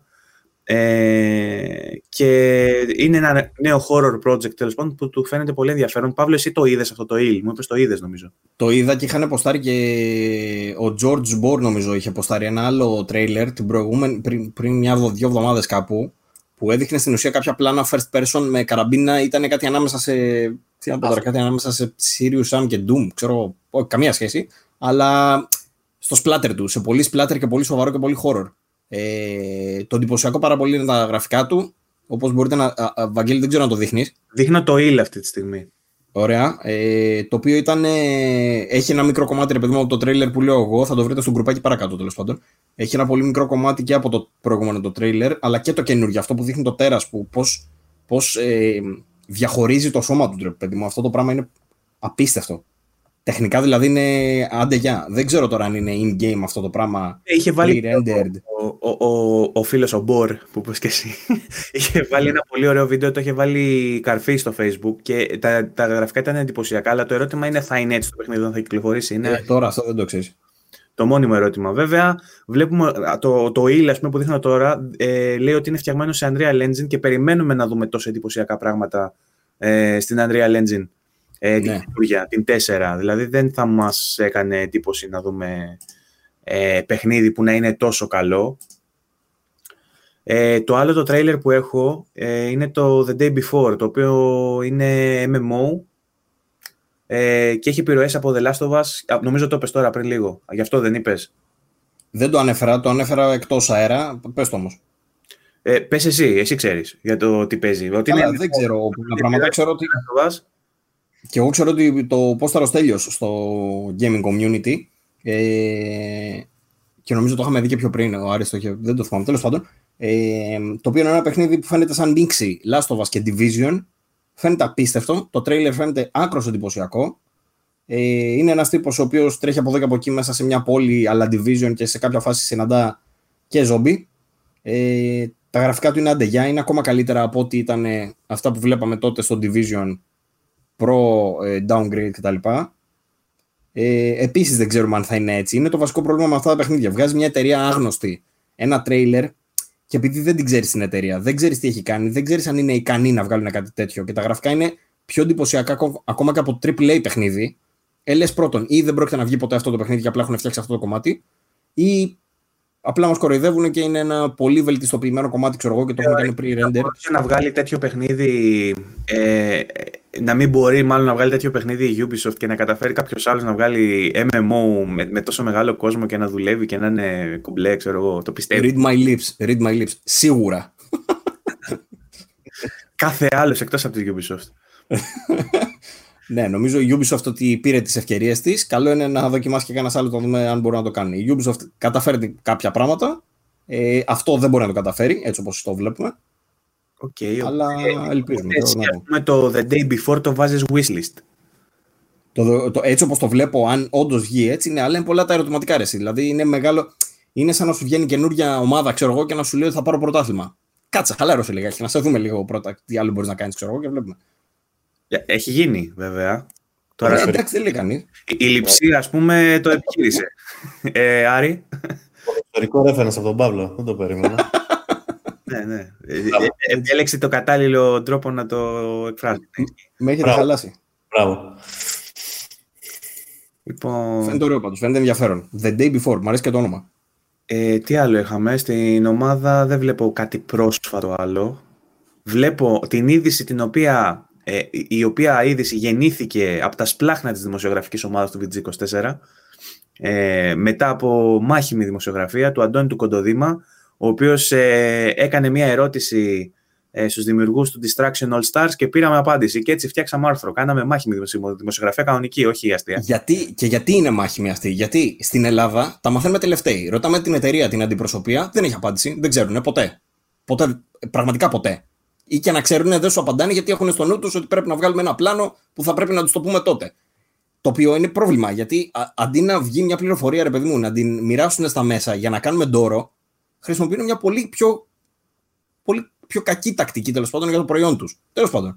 Θα μπορούσε να πει ότι αν, αν έχει Twitter, διάβαινε, θα μπορούσε να πει κανεί. Ε, η είδηση λοιπόν προκύπτει είναι για το Distraction All Stars ότι θα υποστηρίζει ελληνικά. Αυτό μάθαμε με επίσημη ερώτηση του επίσημου συντάκτη του επίσημου. Ωραία. Και για όσους κοροϊδεύουν για αποκλειστικότητα κτλ., να ενημερώσουμε ότι είναι όντως αποκλειστικότητα γιατί δεν το έχει κανένας άλλος. Δεν το ξέρει κανένας άλλος και ρωτήσαμε εμείς, ο Αντώνης δηλαδή συγκεκριμένα, και πήραμε απάντηση σαφή. Από την επίσημη πηγή. τώρα είναι ένα παιχνίδι το οποίο περιμέναμε να βγει λίγο νωρίτερα. Είχε πάρει μια μικρή αναβολή. Είναι το, αυτό το MMO παιχνίδι τέλος πάντων που δείξανε με την παρουσίαση του PS5 ότι θα ήταν launch game και τελικά δεν ήταν. Ε, και μετά, μετά είπαν θα γίνει. Ναι, αυτό ακριβώς, πρόεδρος Εδεσαϊκού. Ε, και μετά είπαν ότι ναι, μεν θα πάρει delay, όμως θα το δώσουμε μαζί με, τα, με το PlayStation Plus και θα είναι τσάμπα. Είναι λοιπόν το Distraction All Stars μέσα στα τρία παιχνίδια που θα δοθούν ε, δωρεάν ε, για τον μήνα του Φεβρουαρίου. Και αυτό είναι το επόμενο θέμα που μπορούμε να συζητήσουμε, γιατί ανακοινώθηκαν τα παιχνίδια για το Φεβρουάριο για το PS Plus. Δεν το έχουμε πει στο προηγούμενο, τώρα θα το πούμε. Ε, και τα τρία αυτά παιχνίδια για πρώτη φορά ε, νομίζω ότι δεν θα υπάρξει κανένας που θα παραπονεθεί. Δεν νομίζω κανείς δηλαδή να είπε τι μαλακίες έδωσε και τώρα. Δεν το είπαμε στο προηγούμενο. Όχι, δεν το είπαμε. Α, πρέπει να πούμε τότε. Αφού βγήκε πριν τρεις μέρες. Βγήκε πριν τρεις μέρες, λέει Παύλο. Μεταφέρω εγώ γιατί δεν ακούς. ε, το, το ένα λοιπόν είναι το Distraction All Stars, το οποίο είναι PS5 παιχνίδι.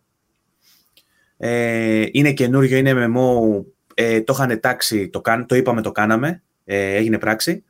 Ε, το δεν είναι MMO. Ε, online δεν είναι το Distraction All ε, αυτό, online δεν είναι. Όχι. Τι εννοείς online; Έχει online modes, ναι, δεν είναι. Τι είναι mode; single αυτό. Όχι ρε, έχει, έχει multiplayer modes. Online είναι, Παύλο, είναι τύπου, ε, πώς το λένε το άλλο, Rocket League. Τύπου. Ε, δεν τα λένε. MMO λέγεται αυτό. Παίρνει και από τα μάξια, νομίζω. Παίζει και από τα πόδια. Τι πα και με τα πόδια.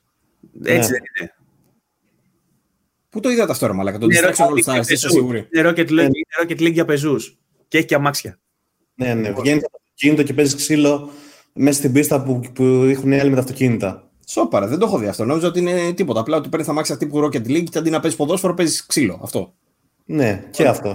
Ψηθείτε άμα είναι καλό να το στριμάρουμε αυτό. Να μπούμε να κάνουμε party, VG24 κλαμπ. Μάθαμε τώρα τα streams. Εγώ yeah. τους βλέπεις κάνω την δουλειά μου. Άμα εσύ δεν γουστάρεις είναι άλλο θέμα. Αλλά σου είπα πρέπει να κάνουμε μια κλάν και να πούμε να παίξουμε. Θα στριμάρω εγώ, εσύ απλά θα μπεις στο πάρτι. Και κλάν, ωραίο. Και θα, και θα, κάνεις, θα κάνεις mute, άμα είναι να τρως παντόφλα να μην βγει live. Όταν θα... Μπορούμε ένα κλάν. Η τελευταία φορά που έκανε ο Παύλος κλάν, ξέρεις πότε ήτανε; Στο Need for Speed που είχε κάνει, είχε κάνει κλάν 24 και μου είχε κάνει invite και ήμασταν οι δυο μας. και δεν ξέρω να και ποτέ να πει. Εγώ κάνει και στο Forza και πρόσφατα είδα και κάτι άλλο που έπαθα πλάκα. Μπαίνω και βλέπω στο Xbox στα groups του Xbox, του, του μενού του Xbox, ρε παιδί μου. Μπαίνω στα groups και βλέπω Video Games 24. Λέω ποιος το έχει φτιάξει αυτό; και μπαίνω και το είχα φτιάξει εγώ πριν από 4 χρόνια. Δεν έχει άνθρωπο. Υπάρχει ένα community στο PS4 το οποίο παίζει να καθαρίσει. Και αυτό. Δεν ξέρω αν μπαίνει κανείς εκεί μέσα. Όχι, ρε, ποιος θα μπει. Έτσι, πολύ μάχημη. Το, το, το κυνηγάμε, όχι αστεία. Έλα, μαλακά, έχουμε 37 ομάδες. Άσε εντάξει, φτάνει. Ε, επιστρέφουμε στην ίδια κουβέντα λοιπόν που είχαμε πριν και λέγαμε για τα παιχνίδια που θα δώσει το Plus. Δεν έχω μπροστά μου το άρθρο, πρέπει να το ψάξω να το βρω. το πρώτο παιχνίδι είναι αυτό που είπαμε. Τι είπες, Παύλο; Το Κογκριτζίνι. Το άλλο είναι το Concrete Genie, το οποίο έρχεται να ικανοποιήσει το νόμο του Μέρφυ, που, ή μάλλον ο νόμος του Μέρφυ, δεν ξέρω αν είναι αυτός. Το αγόρασα, οπότε θα το δώσει, εννοείται αυτό. Εγώ το πήρα πριν δύο εβδομάδες, έδωσα 12 ναι, Το ότι το έχουμε κληρώσει σε διαγωνισμό και ακόμα δεν το, έχει, δεν το έχω στείλει στο παιδί και το, θα το δώσει στα πλάστη σου λέει. Τέλειο, τέλειο. ε, ναι, το Concrete Genie βέβαια έχω πει ξανά ότι είναι αρκετά ενδιαφέρον παιχνίδι και υποτιμήθηκε, νομίζω. Δηλαδή δεν το έπαιξε αρκετός κόσμος. Εσύ είχες πει εντάξει, οκ. Εγώ θεωρώ ότι. Είναι, είναι καλό και όντως δεν το, δεν το παίξαν. Έχει να κάνει με το bullying κιόλας, έχει σοβαρό θέμα και είναι και όμορφο πάρα πολύ. Ε, και όντως θα πρέπει να το παίξει παραπάνω ο κόσμος, αλλά νομίζω πέρασε απαρατήρητα επειδή είχε βγει η εποχή που ήταν λίγο πηγμένη, αν δεν κάνω λάθος. Λοιπόν, και το τρίτο παιχνίδι που θα δώσει θα είναι το Control Ultimate Edition. Αυτό τα γάμισε όλα. Αυτό ε, μαλάκα έδωσε respect. Ε, δώσαμε respect όλοι εμείς που βρίζαμε τόσο καιρό. Ήταν, ήταν σοβαρή κίνηση. Γιατί το control ούτως ή άλλως είχαμε ρίξει πάρα πολύ κράξιμο ε, και σε προηγούμενες εκπομπές φυσικά. Ε, που είχαν πει οι τύποι ότι κοιτάξτε να δείτε αν θέλετε την Ultimate Edition δεν μπορείτε να την πάρετε όσοι έχετε και τα DLC. Θα πρέπει να την πάρετε εκ νέου. Και λες, ρε φίλε, έχω αγοράσει το παιχνίδι. Σου έχω πλήρώσει τα DLC και θες να ξαναπληρώσει την Ultimate Edition; Ωραία. Μπαίνει εκεί πέρα ο σωτήρας Sony και σου λέει ότι παιδί μου έχεις δίκιο. Πάρ το δωρεάν. Οπότε παίρνεις τα PS Plus και γαμάει. Πολύ καλή ιδέα αυτή. Να ενημερώσουμε βέβαια τον κόσμο ότι τα saves δεν θα λειτουργούν. Και το Xbox έβαλε στο Game Pass πρόσφατα το control, αλλά όχι την Ultimate Edition βέβαια. Σωστά. Αν και υπάρχουν φήμες λένε τα, τα καλά νέα βέβαια είναι ότι το control μπορεί να το παίξει ο καθένας πλέον. Είτε είναι σε Xbox είτε είναι σε PlayStation, θα το παίξουν όλοι.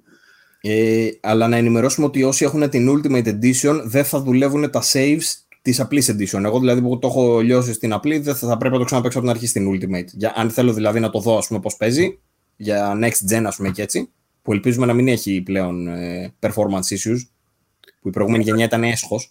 Μία πλατίνα ακόμα, δεν πειράζει. Μία πλατίνα ακόμα, μ' ακούς. Ε, αυτά τα παιχνίδια θα γίνουν διαθέσιμα στις 2 Φεβρουαρίου, την τρίτη που μας έρχεται, δηλαδή αύριο αφού θα το βλέπετε Δευτέρα, ή χθες αν το βλέπετε Τετάρτη. Αυτά είναι ωραία όταν τα κάνω. Ε, και... Μόνος του, ρε. Είναι το next gen upgrade της, ε, του control. Μαζί με το που κυκλοφορήσει το PlayStation Plus θα πάρει και το next gen upgrade.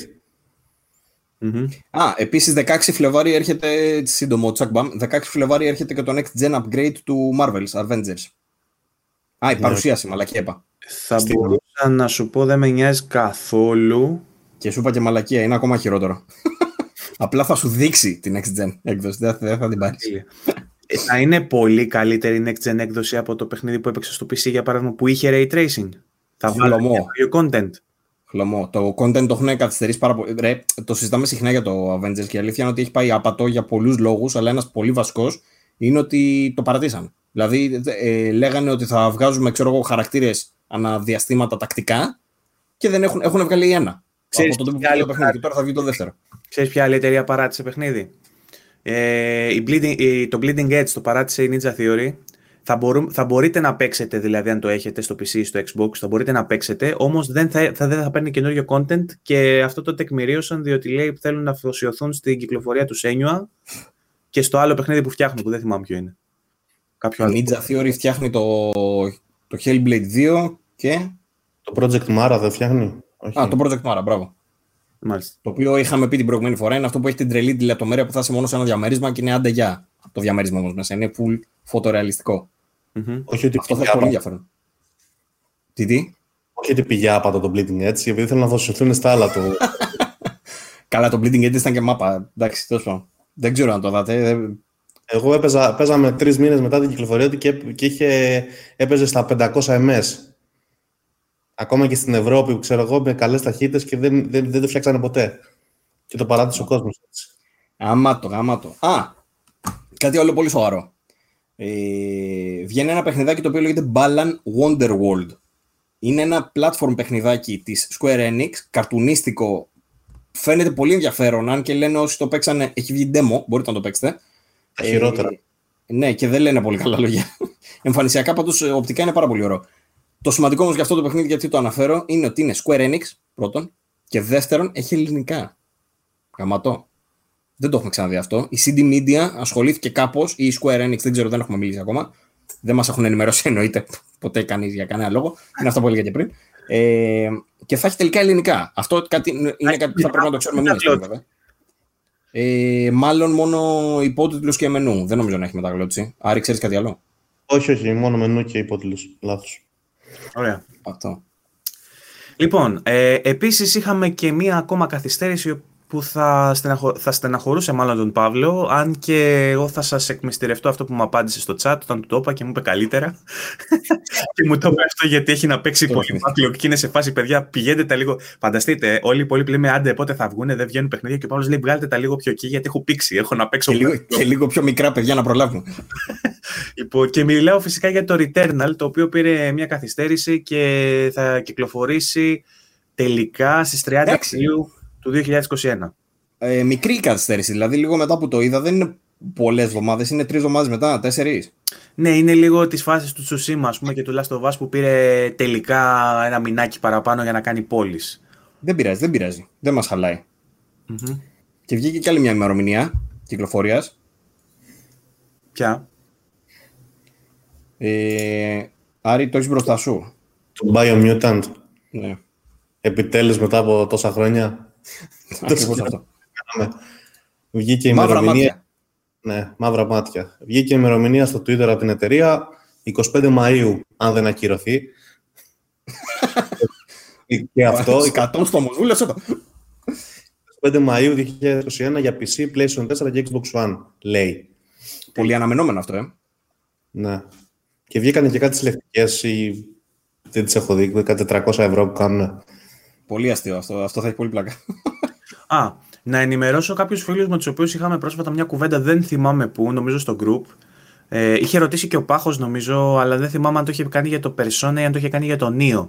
Ε, είναι κάποια Ιαπωνέζικα παιχνίδια για τα οποία δεν είχαμε πληροφορία για το αν θα κυκλοφορήσουν στην Ευρώπη, αν θα βγουν limited editions, αν θα βγουν collectors, αν θα βγουν όλα αυτά. Συγκεκριμένα για τους μίστες φίλους μου που γουστάρουν Persona και περιμένουν πώς και πώς το Strikers, ε, να πω ότι στα Scrooge έχει βγει ήδη limited edition και μπορείτε να την προπαραγγείλετε. Η limited edition του Persona έχει μέσα digital soundtrack, digital artbook και κάτι άλλα digital. Δηλαδή δεν έχει ούτε steelbook ούτε τίποτα το ε, διαφορετικό, απλά έχει digital content extra η limited edition και μπορείτε να την παραγγείλετε από τώρα. Για collectors δεν ξέρουμε κάτι. Ε, επίσης δεν ξέρουμε κάτι για Neo Collections, τουλάχιστον εγώ δεν ξέρω, δεν έχω ακούσει. Ε, οι collectors του Neo, μάλλον του remaster, του collection μάλλον, ε, η collector του collection. Είναι οι collectors του collection. Κάτι τέτοιο. Δεν έχουμε ακούσει κάτι γι' αυτό. Τι άλλο μας ρωτάνε συνήθως, μιας και απαντάμε σε ερωτήματα του κοινού. Ε, στο, εγώ τώρα. στο live με ρωτούσαν αν έχουμε κάποιο νέο για το stock στις κονσόλες. Νομίζω αυτό το έχουμε ψηλοαπαντήσει. Δεν υπάρχει κάποιο νέο για την ώρα. Περιμένουμε από... Α, έχουμε εντοπίσει ότι υπάρχουν κάποια Xbox, σωστά; Δηλαδή, στα... έφερε, το, ναι, έφερε το πλαίσιο, τέλος πάντων, έφερε και το πλαίσιο και κάποια άλλα μαγαζιά ε, Series X, τα οποία εξαντλήθηκαν με τη μία. Έχει ακόμα Series S όμως, αν ενδιαφέρεται κάποιος. Ναι.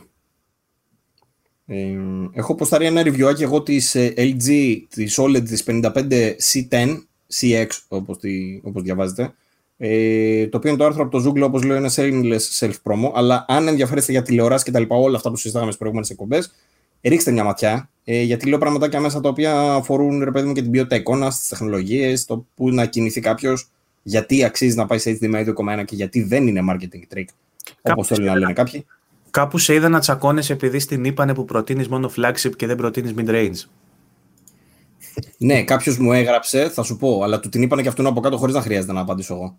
Α, στο, ο Ηλίας, ο Πατρονικολάου, το παιδί το οποίο τον ευχαριστούμε, έκανε reshare το repost το, ε, το post μου και γράφουν από κάτω ρε παιδιά, λέει τι νομίζετε ότι κάπως το έγραψε και καλά ρε παιδί μου ότι μπορούμε να αγοράζουμε τέτοια προϊόντα και η αλήθεια είναι ότι τα reviews σε αυτά τα προϊόντα έχουν πολλαπλούς σκοπούς και δεν είναι να, να πείσει τον άλλον να αγοράσει το ακριβό το προϊόν. Είναι να του δείξεις τι είναι αυτό το προϊόν, γιατί αύριο μεθαύριο θα του χρειαστούν αυτά. Θα, θα αγοράσει μια τηλεόραση. Το εξήγησες ωραία και έδωσες μια πολύ ωραία κονσερβοποιημένη απάντηση που μπορούμε να δώσουμε για το οτιδήποτε συζητάμε. Σε ευχαριστώ πολύ. δηλαδή, υπάρχει νόημα να γίνει review στο flagship επειδή εισάγει νέα πράγματα, φέρνει καινοτομίες σε τεχνολογίες κτλ. Ενώ το, Είναι αλήθεια όμως. Το mid-range ουσιαστικά ή το value for money, ε, money ε, ε, πώς το λένε, εδρεώνει την προϋπάρχουσα τεχνολογία ή την φέρνει σε οικονομικότερο range. Δηλαδή, παίρνει το flagship της προηγούμενης και το φέρνει σε κάτι οικονομικότερο τώρα. Οπότε γνωρίζεις ήδη για τις τεχνολογίες στο VFM και το μόνο που μπορεί να σου προσφέρει ένας reviewer ας πούμε, ή ένας άνθρωπος εντός της σκηνής είναι να σου πει ποια είναι η VFM. πέρα από το μοντέλο δηλαδή της πιο VFM, δεν μπορεί να σου προσφέρει κάποια άλλη πληροφορία. Μπορείς να μπεις να διαβάσεις για τις τεχνολογίες όταν γράφτηκαν την προηγούμενη γενιά που ήταν flagship. Ακριβώς. ε, και το γεγονός, ρε παιδί μου, ότι μπορεί να διαβάσεις τώρα για το iPhone 12, να μην έχεις λεφτά να το πάρεις, αλλά του χρόνου μπορεί να έχεις και που θα έχει πέσει κιόλας. Ε, θα ξέρεις τι θα έχει. Δηλαδή, το iPhone 12 δεν θα το παρουσιάσει ο reviewer του χρόνου. Ε, διαβάζει, διαβάζει για το 3D Touch για παράδειγμα που είναι στο καινούριο μοντέλο. Δεν θα πάρεις στο καινούριο μοντέλο, αλλά το επόμε, της επόμενης χρονιάς το SE θα έχει 3D Touch, οπότε θα ξέρεις τι είναι το 3D Touch που έρχεται από το μεγαλύτερο μοντέλο. Κάπως έτσι. Αυτό. Πολλοί μας ρωτάνε επίσης για ηχεία, πάρα πολύ. Για ακουστικά, συγγνώμη, όχι για ηχεία. Ε, και νομίζω σε όλους λέμε το ίδιο πράγμα. Ρωτάνε πάρα πολύ για το 3D Pulse, για το, που έχουμε συζητήσει άπειρες φορές εννοείται. Ε, και έχουμε πει γενικά, αν κάποιος θέλει για κονσόλα συγκεκριμένα, ότι είναι ίσως η πιο ισορροπημένη λύση μεταξύ τιμής και απόδοσης σε αυτό. Η, η δουλειά δικιά μας είναι στην ουσία να προτείνουμε ρε παιδί πράγματα τα οποία όταν το βλέπεις σαν προϊόν, το χρησιμοποιείς σαν προϊόν και τι τιμή έχει, να βλέπουμε αν αξίζει αυτή την τιμή. Γιατί δεν μπορείς... πάντα θα υπάρχει κάτι καλύτερο στο προϊόν. Πάντα θα υπάρχει κάτι καλύτερο, το οποίο όμως θα είναι πιθανώς και πιο ακριβό. Οπότε, αναλόγως αναγκών, αναλόγως budget και αναλόγως διαφόρων άλλων παραγόντων, θα προτείνεις κάτι το οποίο είναι value for money. Το 3D Pulse είναι όντως ένα value for money προϊόν. Έχει αρκετά καλό ήχο. Δεν λέμε ότι έχει τον καλύτερο ήχο ever. Έχει αρκετά καλό ήχο. Κάνει πολύ καλά το 3D. Εκεί νομίζω είναι που συμφωνούμε ούτως ή άλλως. Ε, και είναι, που, που είναι γι' αυτό μάλλον φτιαγμένα τα ακουστικά αυτά. Και στο σύνολο, ρε παιδί για τα 100 ευρώ που ζητάει είναι πολύ τίμιο. Είναι πολύ καλύτερα για παράδειγμα σε σχέση με τα Gold τα ακουστικά τα προηγούμενα της Sony που είναι στην ουσία ο διαδοχός τους, δεν είναι τόσο καλά όσο είναι τα Platinum, γιατί είναι και άλλο το ευρώ τιμή, είναι άλλη κατηγορία.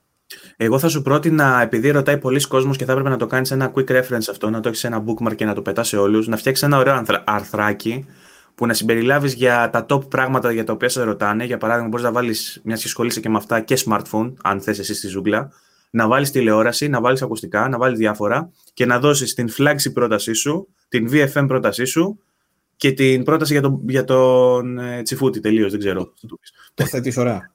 Λοιπόν, το πολύ ωραία. Μπορείς να κάνεις ένα τέτοιο άρθρο νομίζω και να το πετάμε σε όλους όσους μας ρωτάνε να βλέπουν κατευθείαν και να το τεκμηριώσεις εκεί πέρα. Αλλά Έλα, δες. για πιο εξειδικευμένες ερωτήσεις, βέβαια, μπορείτε να συνεχίσετε να μας γράφετε τις απορίες και τις ερωτήσεις σας και στο group και στα σχόλια του YouTube ε, από κάτω από το βίντεο και ό,τι μπορούμε και ό,τι ξέρουμε θα το απαντάμε. Ε, τι άλλο; Έχεις άλλα νέα, εγώ δεν έχω άλλα νέα. Ναι, νεάκια θα σου πω. Ε, είχε πολύ γέλιο, πάρα πολύ γέλιο. Ε, τι περιμένουμε από την Nintendo, παιδιά, το 21. Περιμένουμε ένα Metroid Prime 4 και ένα Bayonetta 3. Ναι. Θα βγουν το 21. Όχι. Χλωμό. Χλωμό. χλωμό πολύ χλωμό. Ε, δηλαδή θα βγουν το 22. Ρε φίλε, έτσι όπως φαίνεται, που δεν έχουν ανακοινώσει. Βέβαια, Nintendo είναι αυτή. Μπορεί και σε κάποια φάση να σου κάνει ένα. Πώς θα λέει, τρίχα, όχι Treehouse, πώς θα λέει, ρε μαλακά. Show κάτι, τέλος πάντων. Ε, το λέει και Treehouse, αυτό που είναι το post show. Ε, είναι, ε, νομίζω λέγεται Nintendo Direct και μετά έχει Direct, το, και το Treehouse που, που, που κάθονται κάποιοι και παίζουν και συζητάνε. Έχει και αυτό. Ναι.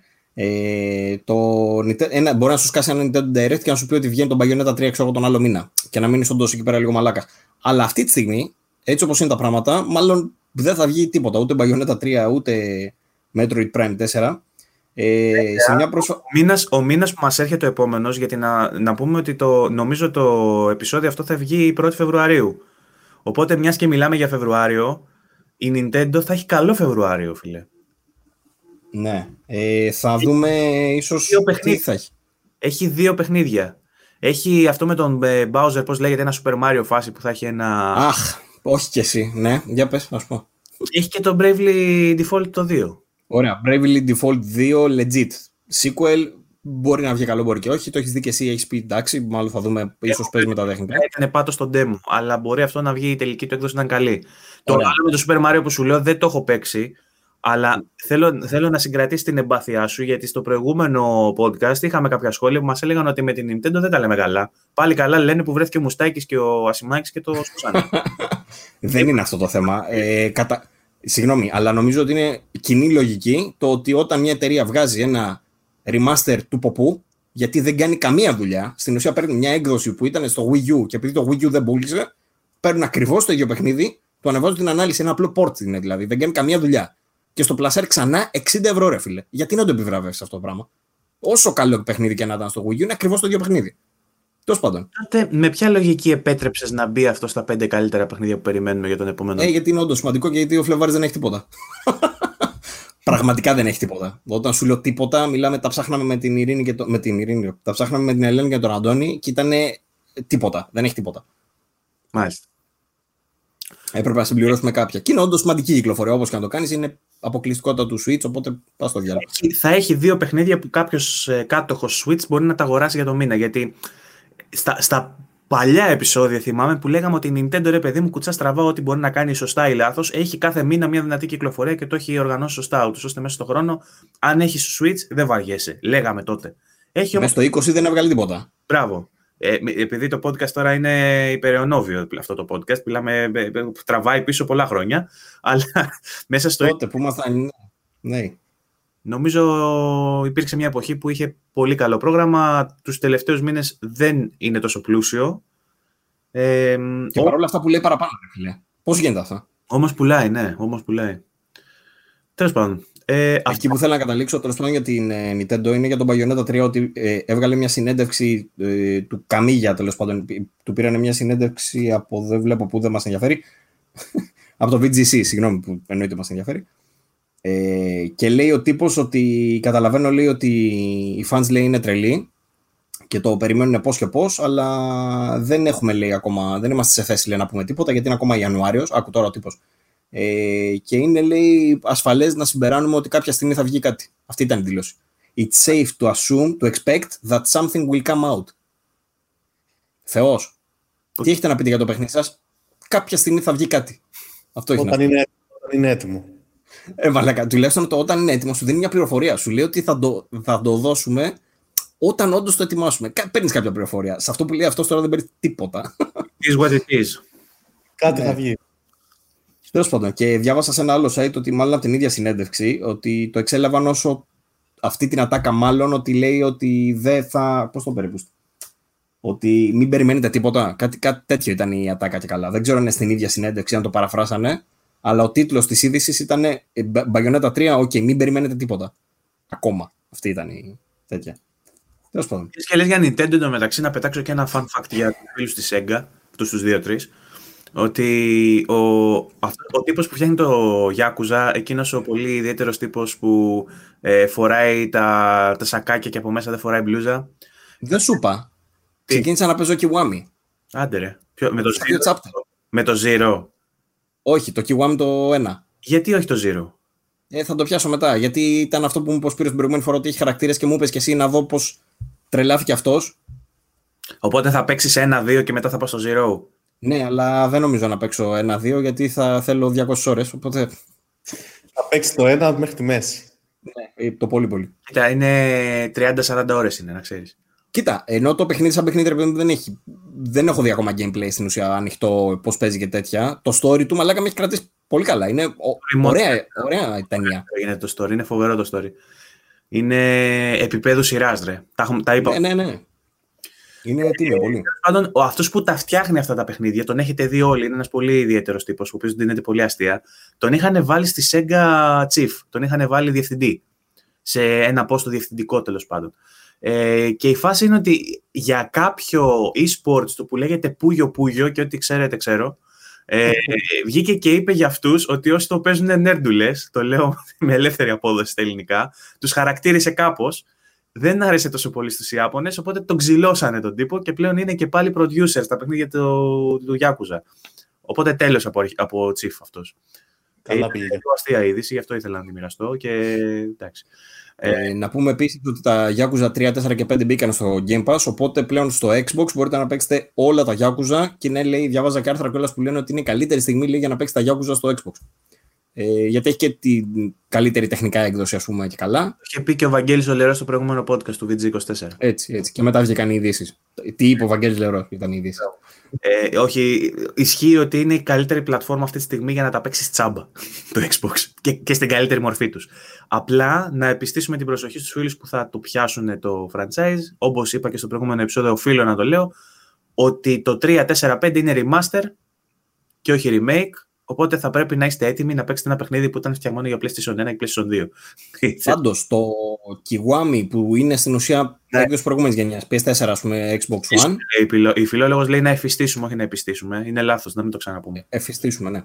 Ε, ε το Kiwami το ένα πάντως που βλέπω είναι, που είναι προηγούμενης γενιάς, δεν είναι next gen, θέλω να πω. Είναι πολύ πολύ τίμιο, πολύ ok. Δηλαδή και τα cutscenes πολύ όμορφα και μέσα στο παιχνίδι έχει λεπτομέρεια, ξέρω και τέτοια. Η κάμερα μου έχει σπάσει τα αρχίδια, δεν θέλω να την πετάξω. Αλλά είναι ωραίο. Ωραία. Λοιπόν, να, να, σπρο, να σφινώσω μια άλλη είδηση, εμβόλυμη. Ε, η Nacon ανακοίνωσε συνεργασία με τη Dedalic, Dedalic, Dedalic, από το Δέδαλο, Δεδάλικ θα Adventures. Ναι, ε, για, την, ε, για το publishing του The Lord of the Rings ε, Gollum.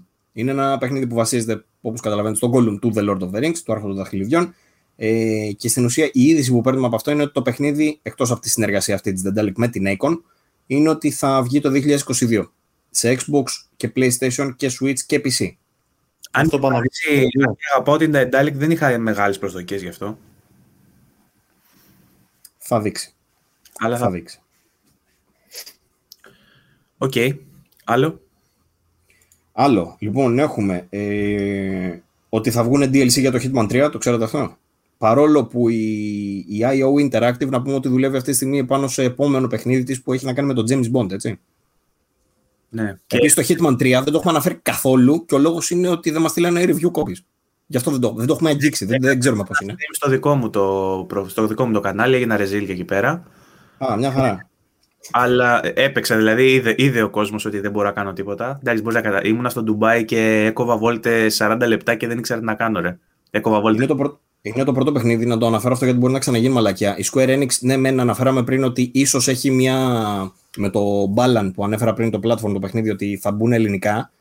Σω κάνει μια κίνηση για να δούμε και σε επόμενα παιχνίδια της ελληνικά. Δηλαδή, φαντάζομαι να βγει κανένα Final Fantasy με ελληνικά, για παράδειγμα, θα είναι τούμπανο.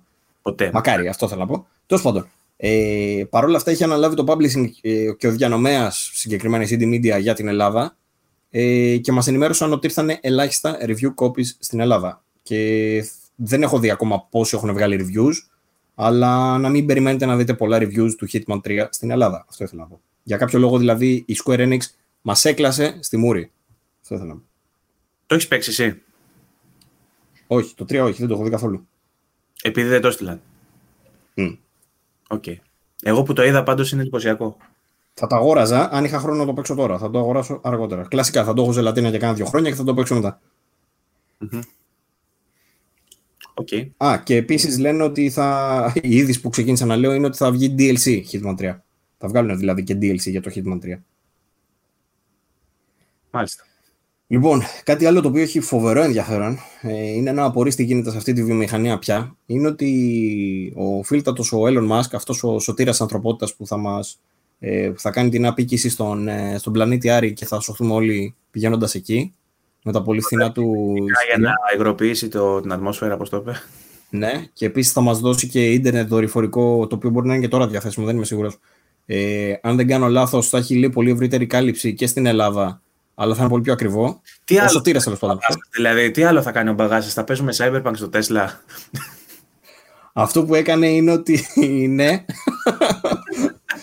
ε, ανα, όχι, έδειξε νομίζω το Cyberpunk έδειξε μαλάκα, δεν το θυμάμαι αυτό. Το Cyberpunk. Είπε ότι το, άκου, είπε ότι το Cyberpunk θα παίζει στο επόμενο Μπράβο. τόσο δυνατό ε, υπολογιστή, το επόμενο μοντέλο Tesla, που θα είναι ικανό να παίξει Cyberpunk και από κάτω σαν απάντηση στο ίδιο το, σαν handle, σαν ε, συνέχεια του ίδιου του το tweet, είπε ότι ε, δοκιμάζοντας το παιχνίδι, το Cyberpunk δηλαδή, ε, είδα ότι έχει πολύ ωραίο design, το interior design στα, στο παιχνίδι. Και, κάνει αυτό το εικονίδιο, το έτσι. Ναι, και με αυτή του την έκφραση βοήθησε τις μετοχές του παιχνιδιού να ανέβουν κατά πόσο της 15% είπε. 19% ανέβηκαν λέει οι μετοχές του developer. Εντάξει, απίστευτο. Επειδή έκανε ο Elon Musk αυτό το σχόλιο. Ο influencer, αλλά μιας και είπες τώρα για μετοχή, δεν έχουμε πιάσει το πιο hot θέμα της εβδομάδας, ρε Μαλάκ. Mm, μαλακία, ε.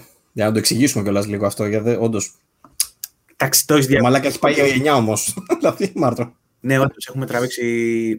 Το podcast είναι δύο ώρο αυτή τη στιγμή, να ξέρεις. Δεν είναι ότι έχουμε γράψει πάρα πολύ podcast, απλά Ε, ο προγραμματισμός ήταν. Ναι, δύο ώρες έχουμε γράψει. Απλά ο προγραμματισμός του ήρθε τόσο αργά που καταλήξαμε να γράφουμε 9 ώρα το βράδυ και το πρωί στις 10 πρέπει να βγει το επεισόδιο, έτσι.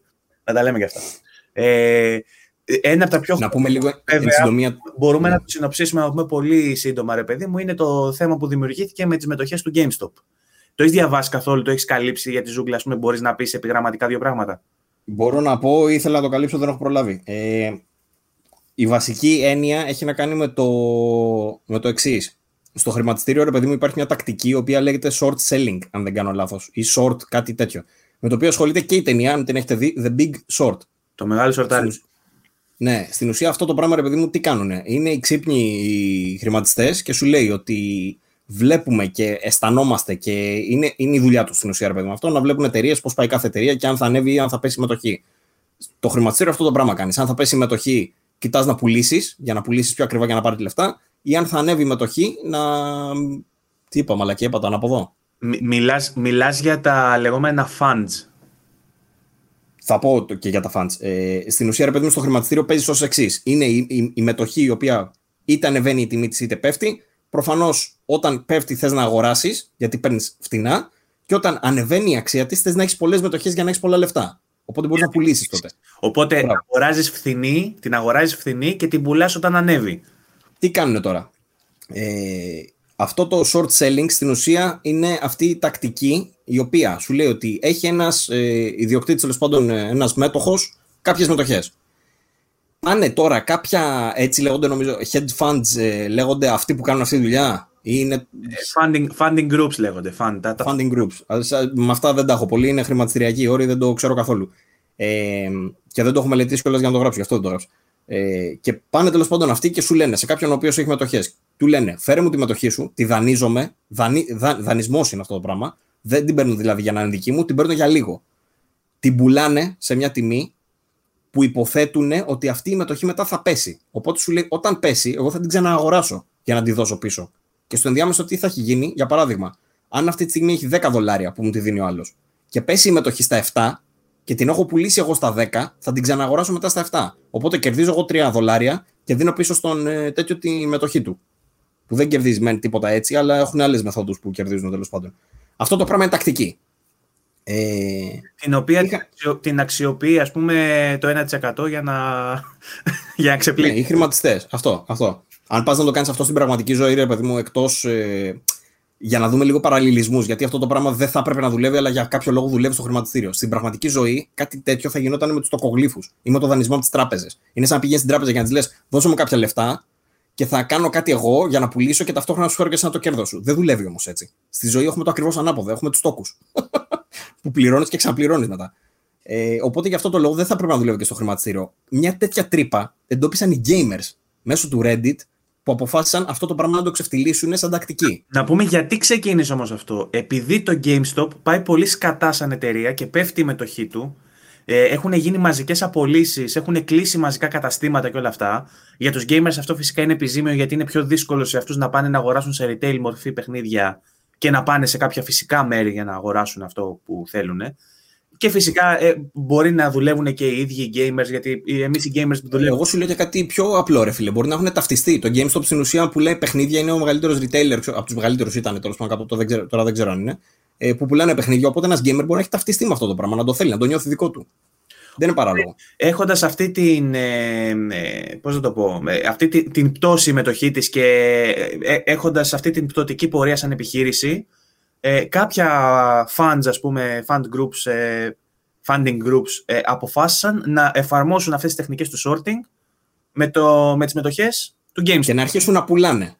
Μπράβο. Το οποίο τι σημαίνει ότι θα, με το που πουλάνε αρχίζει και πέφτει και άλλο η μετοχή του GameStop. Ε, εκθετικά και καλά. Οπότε σε εκείνο το σημείο, ρε παιδί μου, μπαίνει ένας τύπος στο Reddit και φτιάχνει ένα γκρουπάκι το οποίο δεν θυμάμαι τώρα πώς λέγεται ε, στην ουσία έφτιαξε ένα κίνημα στο οποίο, ανάγκας, ανάγκας, στο οποίο παρακίνησε όλους τους ε, όσους τον παρακολουθούσαν πάμε να αγοράσουμε με λίγα λεφτά προφανώς ο καθένας από τη στιγμή που δεν είναι χρηματιστές, είναι καθημερινοί άνθρωποι σαν και εμάς και εσάς. Ε, και τους λέει πάμε να αγοράσουμε όλοι από λίγες μετοχές. Για να επενδύσουμε στο GameStop. Αυτό το πράγμα λέει είχε τρομερή απήχηση μόνο και μόνο επειδή ρε παιδί μου, ο κόσμος κατάλαβε αυτό που πηγαίνει να κάνει ο τύπος. Το οποίο είναι στην ουσία να ξεφτυλίσει τη Wall Street, να ξεφτυλίσει το Αμερικανικό χρηματιστήριο και ταυτόχρονα να υπερασπιστεί το GameStop. Τώρα αυτό έχει ως αποτέλεσμα το εξής. Ε, ο τύπος είχε τρελή απήχηση, η μετοχή ανέβηκε λέει κατακόρυφα, το οποίο έχει ως αποτέλεσμα αυτοί που είχαν πουλήσει να μην μπορούν να ξαναγοράσουν τη μετοχή γιατί είχε ανέβει η τιμή της. Και δεν είχαν λεφτά πλέον ε, να την πάρουν, γιατί είχε ανέβει ακόμα περισσότερο, ακόμα και από τα λεφτά που είχαν αυτοί ως συνολικό ποσό που ήταν νομίζω 50 δις, κάτι τέτοιο. Ένα τέτοιο ποσό. Ανέβηκε λέει η μετοχή 1700%. Ναι. Ε, κήρυξε πτώχευση το fund αυτό. Κλείσανε στην ουσία, δεν, είχαν, δεν, δεν μπορούσαν να κάνουν τίποτα. Οι άλλοι που τους δανείστηκαν τις μετοχές τους, τις χάσανε. Δεν είχαν πλέον δηλαδή. Και οι άλλοι δεν έχουν, δανειστήκαν και δεν είχαν να τους πληρώσουν και αυτοί χάσαν τις μετοχές τους. Και οι μόνοι κερδισμένοι είναι αυτοί που αγόρασαν τελικά τις μετοχές του GameStop. Που ανέβηκε και full, βγάζουν και λεφτά εντωμεταξύ, υποστηρίζουν και το GameStop. Και τώρα τίθεται ένα θέμα, ρε παιδί μου, έχει τεθεί ζήτημα γιατί πάνε όλοι οι χρηματιστές οι οποίοι δεν έχουν επαφή με το αντικείμενο. Θεωρούν τους, ε, μάλιστα το λένε ε, dumb money και καλά το, το χαζό χρήμα. Όταν κάποιος ε, πολίτης, σαν και εμάς, πάει και επενδύει σε μετοχές, ε, οι χρηματιστές, αυτοί που κάνουν αυτό το πράγμα για δουλειά, λένε ότι ο κόσμος, ο κοσμάκι ο απλός, επενδύει το, το χαζό χρήμα. Και το βλέπουν έτσι. Οπότε αυτό το πράγμα, ρε παιδί αυτή η τακτική που κάνουν, τους ξεφτύλισε, τους τους άδειασε τελείως, τους ξεβράκωσε. Οι υπεύθυνοι από ό,τι είδα βγήκαν και είπαν ότι θα, θα υπάρξουν συγκεκριμένα regulations, θα υπάρξουν συγκεκριμένες τροποποιήσεις στο σύστημα, το, το νομικό πλαίσιο γύρω από αυτό, ρε παιδί. Δεν ξέρω αν μπορεί να γίνει, εγώ δεν έφτασα εκεί. Πρόσεξε, γιατί αυτό, σαν το σορτάρισμα ως διαδικασία, είναι μεν εντός του νομικού πλαισίου, αλλά βρίσκει παραθυράκι στο νομικό πλαίσιο για να κάνει κάτι ουσιαστικά ανήθικο. Και είπε αυτός λοιπόν ότι θα υπάρξουν regulations γιατί αυτό που γίνεται δεν θα έπρεπε να γίνεται. Νομίζω ότι είναι κενές απειλές όμως αυτά. Ναι, αφού λοιπόν δεν θα έπρεπε να γίνεται, για ποιο λόγο μπορούν να το κάνουν οι πολυεθνικές και δεν μπορεί να το κάνει ο απλός Κοσμάκης. Κατάλαβες; Είναι δηλαδή εκεί πέρα μια αδικία και μια. Ακριβώς. Οπότε το, το, το, το θέμα, ρε παιδί μετά, για να μην το μακρηγορούμε κι εμείς και το κάνουμε πολύ κουραστικό, γίνεται, αρχίζει και γίνεται ταξικό. Δηλαδή είναι οι πλούσιοι κατά των φτωχών ε, γίνεται business, ξέρω εγώ, γίνεται και για τους gamers είναι μεγάλο deal αυτό, γιατί στην ουσία έχεις το GameStop που, το, που, που, που ε, είναι ο εκπρόσωπός σου, ας πούμε, για παράδειγμα, και από την άλλη στο χρηματιστήριο και τους χρηματιστές, και στην ουσία πας και τους δείχνεις, τους νικάς στο δικό τους παιχνίδι. Αυτό είναι το, η είδηση που έχει βγει, ας πούμε. Ότι πήγαν οι gamers και τι έκαναν όταν συσσωρεύτηκαν. Και τώρα τέλος πάντων ζητάνε και γκρινιάζουν όλοι οι χρηματιστές και όλοι αυτοί ότι κοιτάξτε να δείτε, αυτό το πράγμα δεν μπορεί να γίνεται. Δεν μπορούμε να το επιτρέψουμε αυτό το πράγμα να μπορεί ο απλός κόσμος να μπαίνει να μας κάνει τέτοιο, τέτοια ζημιά. Γιατί πολλοί από αυτούς τώρα μείναν άνεργοι, ξέρω εγώ, έχουν τέτοια θέματα. Αλλά είναι στην ουσία έτσι παίζεται το παιχνίδι, οπότε είναι μέσα στους κανονισμούς. Μάλλον ήταν dump job. Ναι, ακριβώς αυτό, Βαγγέλη Ακριβώς αυτό. Μπορείς να πάει να το πεις αυτούς που λένε dumb money. Ωραία. Ε, έχει πολύ ενδιαφέρον το όλο σκηνικό γιατί δεν ξέρουν ακόμα πώς θα καταλήξει εντωμεταξύ. Δεν ξέρουν τι θα γίνει. Δηλαδή έγινε αυτό. Θα υπάρξει κανονισμός, δεν θα υπάρξει. Θα βρουν ξανά τα λεφτά τους. Κανείς δεν ξέρει. Πού θα φτάσει η μετοχή του GameStop, για παράδειγμα; Αυτός ήταν ο βολός μας στα χρηματιστηριακά. Μέχρι εκεί φτάνουν οι γνώσεις μας. Μετά. Ναι, και, και πολλά είπαμε. Τίποτα άλλο και για όλα αυτά που είπαμε, έχω διαβάσει καμιά ώρα και έτσι. Δεν είναι τέτοιο. Μέχρι να αρχίσω να καταλαβαίνω στον περίπου τι παίζει. Ε, είναι viral το θέμα. Έχω διαβάσει και εγώ. Απλά συνήθως ε, οι πηγές μου είναι στα αγγλικά και κάποιες λέξεις δεν τις καταλαβαίνω κιόλας. Δηλαδή, και εγώ τα χρηματιστηριακά δεν.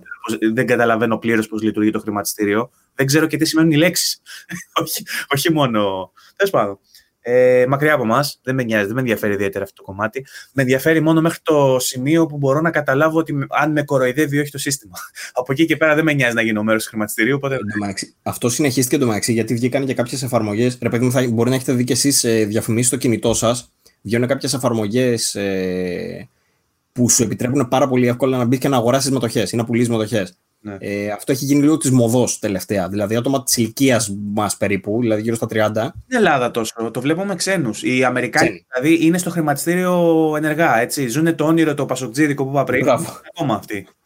Μπράβο, είναι τέτοια η περίπτωσούλα. Δηλαδή, λες, δεν γανιέται. Θα αγοράσω καμιά μετοχή, μπορώ να βγάλω κανένα φράγκο. Και όντως βγάζουν λεφτά. Δηλαδή, μιλάγα με τον Τασιόπουλο, μου λέει ότι έχει γνωστούς ρε παιδί μου που όντως έχουν βγάλει λεφτά από αυτό το πράγμα. Ε, από... Είναι σαν να παίζεις στοίχημα στην ουσία. Από τους γνωστούς που το κάνουν αυτό, ε, ξέρω ότι το κάνει ο Λάινος, ο YouTuber ο Λάινος Εμπάλο. Το Linus mm. ο οποίος έχει επαφές με όλες τις εταιρείες. Ξέρει από πριν ότι θα βγει αυτό, οπότε εγώ πιστεύω θα πάει καλά στην αγορά και αγοράζει μετοχές της συγκεκριμένης εταιρείας. Είναι ωραίο. Αν είναι insider, έχει, είναι ωραίο, αλλά είναι παράνομο. Παίζει να είναι και παράνομο, αυτό ήθελα να σου πω. Επίσης, εντωμεταξύ στην Ελλάδα να ενημερώσουμε ότι έχουμε διαφορετικό νομικό πλαίσιο που ε, προφανώς κάποιες από αυτές πιο, πιο ισχυρό, πιο αυστηρό. Οπότε κάποια πράγματα από αυτά μπορεί και να μην μπορείς καν να τα αγγίξεις. Ε, Όπως και να έχει όμως, τέλος πάντων υπάρχουν αυτές οι εφαρμογές. Κάποιες από αυτές τις εφαρμογές, όπως είναι για παράδειγμα το Robinhood, το οποίο είναι πολύ ηρωνικό το όνομα του, ε, λέει ότι στην ουσία απέκλεισε τους χρήστες από το να μπορούν να αγοράσουν μετοχές του GameStop. Το οποίο είναι τελείως ανήθικο και παράνομο. Ε, δεν είμαι σίγουρος μετά αν τις ξανά άνοιξαν μετά από τον τόρο που έγινε, γιατί εκεί πέρα είναι που έσκασε η είδηση και σου λέει ότι όπα κάτσε, γίνεται αυτό, γίνεται εκείνο, και τελικά οι άλλοι το απαγόρευσαν. Οπότε εκεί πέρα έγινε το μεγάλο το σκάσιμο, γιατί παραπονέθηκε ο κόσμος, ε, βγήκε ε, και τα είπε. Οπότε δεν ξέρω τώρα αν έχουν ξαναεπιτρέψει να αγοράσει κάποιος μετοχές του GameStop. Έχουμε σταματήσει εκεί. Αυτιά. Αυτά. Λοιπόν, μας πιέζει ο χρόνος, το καταλαβαίνω. Με πιέζει και εμένα για να κάνω το μοντάζ. Οπότε μάλλον θα το κλείσουμε κάπου εδώ το επεισόδιο. Εντάξει, από ειδήσει ούτως ή άλλως δεν βλέπω κάτι τρελό. Νομίζω ότι τα περισσότερα τα έχουμε πει. Α, η Tencent αγόρασε και λίγο Don't Nod. Για όσους δεν ξέρουν, η Tencent έχει αγοράσει σχεδόν όλη την ε, gaming βιομηχανία. Η τελευταία της εξαγορά έχει να κάνει με το 22% αν θυμάμαι καλά της Dontnod. Αγόρασε. Η Dontnod είναι γνωστή από τα Life is Strange και τα λοιπά έτσι. Tencent που άλλο είχαμε πει πρόσφατα ότι μπήκε στην Activision; Και που δεν έχει μπει μαλακά Tencent, σε εμάς δεν έχει μπει μόνο. Περίμενε. Και το συζητάγαμε και με το ByteMe, μήπω τους κάνουμε καμιά πρόταση να μας αγοράσουν και εμάς, αλλά. Αμότο. Περίμενα να σου πω. Εγώ, λοιπόν, Tencent. ByteMe εμάς. Και αυτό. Κόβω και το, και το νασιμάκι. θα, είναι, θα έχει γέλιο. Ε, κάτσε ρε γαμώτο, κάπου είχα δει τα gaming τους ε, τέτοια. Ε, λοιπόν, άκου να δεις τώρα, θα σου αναφέρω μερικά γιατί έχει πάρα πολλά. Έχει full ownership, είναι πλήρης, ε, έχει πλήρως στην κατοχή της τη Riot Games. League of Legends, Valorant. Μόνο και από εκεί καταλαβαίνεις περίπου. Μετά έχουμε full ownership της Funcom. Η Funcom είναι αυτή που έχει βγάλει τα Conan Exiles και τα Adventure τα πιο παλιά κτλ. Ε, τώρα από άλλες που βλέπω έχει μια εταιρεία που έχει ex developers της Ubisoft, έχει Splash Damage που έχει ασχοληθεί με πολλά AAA της Microsoft κτλ. Έχει την, ε, το 40% της Epic Games. Καταλαβαίνουμε πώς πάει. Ε, έχει μετά, διαβάζω διάφορες, Κακάο που την είχαμε αναφέρει και πρόσφατα, έχει το 5% της Blizzard, έχει το 5% της Paradox, έχει το 5% της Ubisoft, έχει το 1,5% της Bluehole, ε, Capital Investment της Platinum Games, Minority της Yager, έχει άπειρα, δεν, δεν, δεν σταματάει η λίστα, της Klei. Ομόλογα έχει πάρει ή όχι ακόμα. Τι, τι; Ελληνικά ομόλογα. Μπορεί και να έχει πάρει, αλλά δεν το βλέπω τώρα εδώ πέρα σε αυτό που διαβάζω. Εγώ τέτοια, τέτοια βάση. Και πήρε και Dontnod, όπως είπαμε, 22%. Ok, okay, μάλιστα. Δεν ξέρω ε, πώς επηρεάζει, αν επηρεάζει στο board και στις αποφάσεις. Δεν νομίζω. Δεν, ξε... δεν ξέρω τι έχουν, απλά τα αφήνω και κυλάνε. Ναι, εντάξει. Αυτά. Λοιπόν, ευχαριστούμε τον κόσμο που μας παρακολούθησε. Ευχαριστώ και σένα, Άρη, που είσαι σήμερα εδώ μαζί μας. Καλά, Παύλο, είσαι πάντα εδώ μαζί μας. Δεν σε ευχαριστώ κάθε φορά, εντάξει, θα κουραστούμε. Ε, να υπενθυμίσω ότι μπορείτε να μας βρείτε και στο YouTube ε, και να βλέπετε και τα ωραία πρόσωπά μας. Μπορείτε να μας ακούτε και στις ε, υπηρεσίες για podcast ε, όπως Spotify, Google Podcast, Apple Podcast και τα συναφή. Ε, περιμένουμε το feedback, περιμένουμε να μας πείτε τις γνώμες σας για, το, για τα επεισόδια που λέγονται. Αν θέλετε να προσθέσετε κάτι και να το αναφέρουμε στο επόμενο από, από όλα τα σχόλια αυτά που έχετε να κάνετε, ε, τις προτάσεις σας. Ε, σας περιμένουμε στο VG24 Gaming Community να μπείτε να κάνετε join στο γκρουπάκι για να τα λέμε. Ε, και όλα αυτά στα επεισόδια που κυκλοφορούν κάθε Δευτέρα ε, 10 η ώρα περίπου το πρωί. Ανανεώνουμε το ραντεβού μας για την επόμενη Δευτέρα. Μέχρι τότε να είστε όλοι καλά. Γεια σας. Γεια. Yeah.